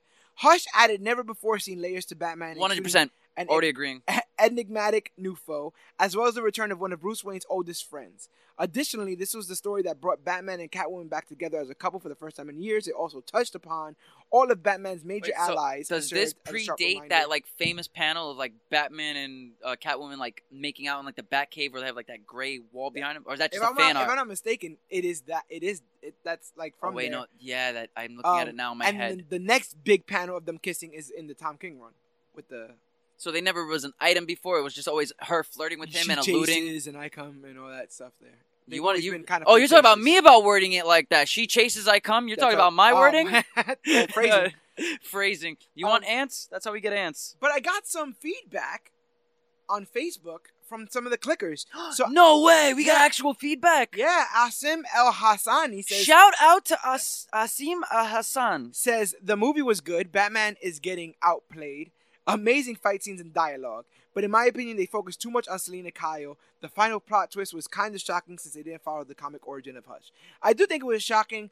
Selina Kyle, I think, has to be in the story, though. Honestly, I think. Oh my god. yeah, I think Selina Kyle actually has to be in the story. So, um, I don't think I don't know if Batman's getting outplayed. I think he might be getting overplayed, though. I think we need to put Batman on ice and start looking at some of the other characters in this. Well, I mean, Until how- you get yeah, right. no, Until no. you get him One- right, you're not allowed to play with the toys. 100 percent. And we're gonna, you know, I'm not even a fan of his, hundred percent. But we're gonna do the same thing to Superman. It's getting, it's getting to that point, man. Ice, put him on it's, ice. it's getting to that point where it's like, yo, I gave you these toys to play with it properly. Now, who am I to tell you how to play with toys? But you're breaking the goddamn toys. Exactly. That's what I'm saying. So, uh, Josiane, how would you say that? Josiane? Josian? Josiane? Josian? Paula yeah. Borges, thank you so much for your feedback. If you are seeking a movie that is 100% accurate to the comics, this is not for you. but if you're seeking a fun movie, go for it. My case is the last one, and even so, my only complaint is that the quality of the animation got a little behind compared to the other Batman animated movies of the last years. But it's still nice. God, I that's agree. actually this is actually that's probably the best review I've heard so far. I yeah, agree. It's, it's I 100 percent agree with them. And then Aaron Bonhomme, am I saying that right? Aaron Bohemian. Bohemian. Yep, Bohemian. I Uh, know him. Hey, Aaron, my man. I know. yes. I actually know this guy. I know the Cenobites. So another, he says another great Batman movie worth watching. Uh, the only part that caught me off guard was the Hush identity, and it's true, and it's one of Everybody that's read this comic knows that this twist is a is a punch to the balls. Yes. A punch and to when the you and when you think about it actually being the blue ball, balls of them not doing Jason, it's actually more interesting because it's like, wow, you really could have pulled the trigger here, but you didn't, and then you just choose to pull the trigger not too long after that to be like Jason's back. Um, I, I it's also one of GT's favorite Batman stories. Is shout Hush. out to GT. shout out to Yogi. Shout out to be Yogi. part of the, part of uh, uh, of the uh, Miracle Man panel. He's doing his first week of work this week. hey, Moved out to Texas. my God, yo, the clickers are just moving we with making we li- making big moves, making baby. big and that's what moves, it's all about. But yeah, But this no, is one of GT's favorite with- Batman stories. I have to agree with GT on this. This is, I, I, uh, from everything that I'm remembering in my head of reading about Batman, I feel like this was the story that grounded me in his thought process the most. Yeah, we get those monologues that show what Batman's thinking, but liter- he literally revealed his identity to a to a seemingly a bad guy. Anybody that's never read, a, any layman, you bring Hush to a layman and they see Catwoman from what they know from the movies, you're like, wait, Catwoman's a bad guy. So to to just show him that he reveals his true identity to Catwoman, I I throw that in my top three, top fives. the main man. criticism, and I don't I don't have it, but what is this podcast if not to serve all the opinions? of course. Um, the main criticism people have is that they feel that because Jeph Loeb used the myriad of interesting characters in the Rogues Gallery, he kind of was used it as a crutch. He used I d- I have to Batman's disagree with uh, that one. history and uh, and Rogues Gallery as a crutch. I don't think that's the case, No, but I can no. see, I guess, why you would think that. No, I I understand because it's like you know what it is. It's if you're trying to read a bat, a, a comic book and you know the character and you know his villains, usually you expect to read one villain per story. Yeah. So to just every issue have three, two to three bad guys, it gets a little jarring in a sense. But I feel like that is what Batman does. It's if he's not stopping actual crimes and murders and carjackings, then he's facing the same 20 people that he's going to face every time. Yeah. I mean, unless we create new villains like Which Hush did, was yeah, what, what be, Hush did Tommy with Elliot, yeah. with Tom with Thomas Elliot. Unless we create new villains, you're always going to see the same villains. I, I, I would I do agree, but this is kind of like a Batman's greatest hits by bringing all of his like seemingly known bad guys, but the way the inner clocks work of why And the way that everyone takes a knee to Tommy, which is the new introduction, I think is is is. a- and each bad idea. guy was chosen for a reason. Yeah. Ivy wants money to get a better uh, stuff for her plants. Uh, Killer Croc wants a cure for his look. I know? also like that Bruce had so much of a background with each character that he understood. It's been I've been finding this guy for ten years. He would never do this. He would never do that. that is what makes it beautiful, and why I can't agree that this is that, that he used these villains as a crutch. No, he didn't use these villains as a crutch at all. Like, like man, he saw Joker was innocent. Yeah, When hell when in your Joker. life did you ever think that you were gonna see a panel where Batman says it wasn't Joker, he's innocent? who's Joker in this? It's uh the Voiced, uh, you, blah, blah, blah, blah, Jason Sp- Spisak, Spisak, Spacek? Spisak. Jason Spit. That Uh, sounds more makes like Yeah, he was pretty good. I just like I said, they failed on the animation of that character because there was some crazy facial expressions that he should have been making. But you know who didn't fail? All of you guys who've listened to all this part so far. All you guys who have liked and subscribed, all you guys who have rated and commented, all you guys that have followed Comic Book Click everywhere that it goes, you guys haven't failed because as long as you guys are there and waving the flag for us, we will always call the answer. This is our 87th week in a row without missing uh, a, a Wednesday release, and we have made sure that we've done this for you. Um, we all have regular lives, and we all have. Well, I don't have a life. I know you have a life. Yeah, we- I, I don't do nothing until the click calls me. It's like the bat signal. It's That's like all I, it is. I see the CBC in the sky, and I'm like, oh, I can finally do something today. But we, Yay! we have social lives. We we but we we. This is important to us, and it's important to you guys, and it's important that we talk about these comics, and it's important that we review these movies. And I want to thank all of you guys for listening this far and listening to um, all the things that we do here as part of Major Issues Podcast.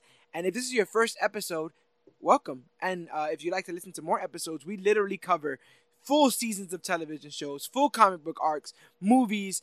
Um, char- we have a character um, episode on Superman where we're just literally talking about the character as he's progressed through time.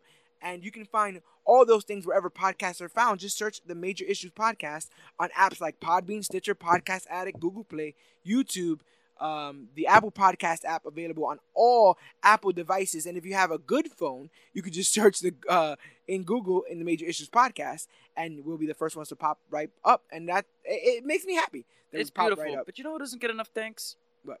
Who? You, George. Oh, thank you know, you. you seriously, you don't get enough thanks. And after yesterday's fiasco mixing with today's rushing and fiasco, it's like I feel like you do not get enough credit It's a bit for. rough. It's a bit rough. Yeah, I'm not gonna if, if you, I thought I thought Thomas Elliot was doing some heavy lifting. My man is literally doing. do- Are you Hush? Are you Hush? I might be, man. Are you I sure you're not be. Hush? But I get the power from the click. My my members, GT, uh, Claudius Maximus, Yogi, Dan the Comic Man, who are constantly here, uh, uh, pulling me by my bootstraps whenever things get a little bit too tough. And all of you guys listening and commenting, and our numbers going up, and the merchandise sales going up, because we know we got teas on TeePublic. There's a link in the show notes, and we're on YouTube with clips, and there's links in the show notes. And you guys have helped us move further and faster, and gone uh, and become stronger than we ever could imagine. It's all thanks to you guys, and I want to thank you guys because you guys, uh, and especially the members of the click, have become my sanity in moments like uh, yesterday where I'm everything just glad that seemed we're to getting go wrong. feedback from people that we know are like like following us and, Yeah. talking and This is see. what we always want. This is what we always no, dreamed. no, you guys don't This is understand. All dreamed. George wants to know is who is Interactivity, that- baby. it, You yeah. guys are out there. I just want to speak to the you fact guys. that, I, that I'm looking through this script and the last thing I saw was actual names of people. Originally, I thought this was critics. Then I see the bottom name, and I'm like, wait, I know, I know Aaron Bohemian. He's a good friend. Yeah. Wow, we actually have people that are feedbacking. This is beautiful. This is what we live for. Like all we wanted to do was bring you guys the latest and greatest thing to come to the comic book media life, and you guys help keep it alive every day. When we have these new listens, we have new subscribers, new likes. You guys do all of that, and we we appreciate it in every single level. If you'd like to do just one more favor for us, like and and uh, rate. Oh, sorry, rate. Rate and Rate. rate and like or yes, rate us on iTunes. Uh, rate and review us on iTunes, please. Um, it's the quickest way for us to learn um, and grow as podcasters and find out what you guys like and what you don't like about our production. Uh, we want to grow. It, we literally, like I said, we're about to hit a year, or sorry, two years soon. Oh my Um, god. And episode 100 is creeping up on us, and we want to be make make sure that we're doing things right by you guys because you guys are the, complete reason why we do this. So thank you so much for And if you think so. it's stopping here, baby, this train don't stop. no, This a one way track, and the thing is, even though Major Issues is once a week, if you want to see everything going on with us, follow us on all social media platforms. Go to facebook.com slash comic book click, Instagram at comic book click, or use the hashtag comic book click to talk about the latest, hottest, greatest things to come to comic books and comic book media. All those are in the show notes. We're all over uh, social media, posting memes, news, episodes of the podcast. We're available at Major Issues CBC on Twitter, again, in the show notes. Every link you have uh, every link you'd want to catch us and follow us by are in the show notes, including our link to our TeePublic where we do original merch straight from Comic Book Click. So thank you guys so much. Keep following, keep subscribing, tell a friend to tell a friend, and make this the latest and greatest thing to come to comic books and comic book media. Only because I've been to the future, and we do become the latest and greatest thing to come to comic books and comic book media. But I can't tell you guys how. Oh no, that that's that's too easy now. That will mess it up. That- that's effect. spoiler alerts. Can't tell you how. So you got to make sure you're sitting on the bad wagon before it becomes full because people are coming and make sure you got your seat reserved. Sit right next to me, sit right next to Dan. Trust me, you'll be comfortable in our ne- when we go to our next adventure. And next week we'll be covering Mr. Miracle. Back to Tom King land. Oh, Tom I, King, I the lover of Batman, Bat and Cat. the first I went to read Mr. Miracle. Uh, not, I thought I was not that I read Mr. was reading it. I was like, I have Mr. Miracle as a tab on my phone, ready to read when I need to like read it. And I'm just like scrolling through it for no reason. And the first thing I see is is the first panel. I'm not gonna say anything, but you know how that first panel looks. Right, right after it says Mr. Miracle. Yeah, yeah, yeah. Oh, it's terrible. it's, it's heartbreaking. It's gonna be a little bit less uh, joyful than this, but I can't wait to get in, get into it with you, and get into it with all of our fans. So if you have Mr. Miracle, you have seven days. Read it up, find it, buy it, purchase it, uh, uh, review it, and get ready for us to review it next week as part of the Major Issues podcast. But my name is George Serrano, aka the Don. I'm Dan the Comic Man. And this has been our Batman Hush uh, animated recap and review. And remember, whether or not you got brain surgery and now have a ridiculous question mark on your forehead, whether you're getting blue balls because you couldn't put Jason Todd in your story, or whether or not you're wondering whether or not you deserve love because you like to wear a, a bat cowl and go out at night in your Batmobile, remember that you are worthy of love. Remember that we're all the Bat family. And most importantly, remember that you, yes, you, are worthy.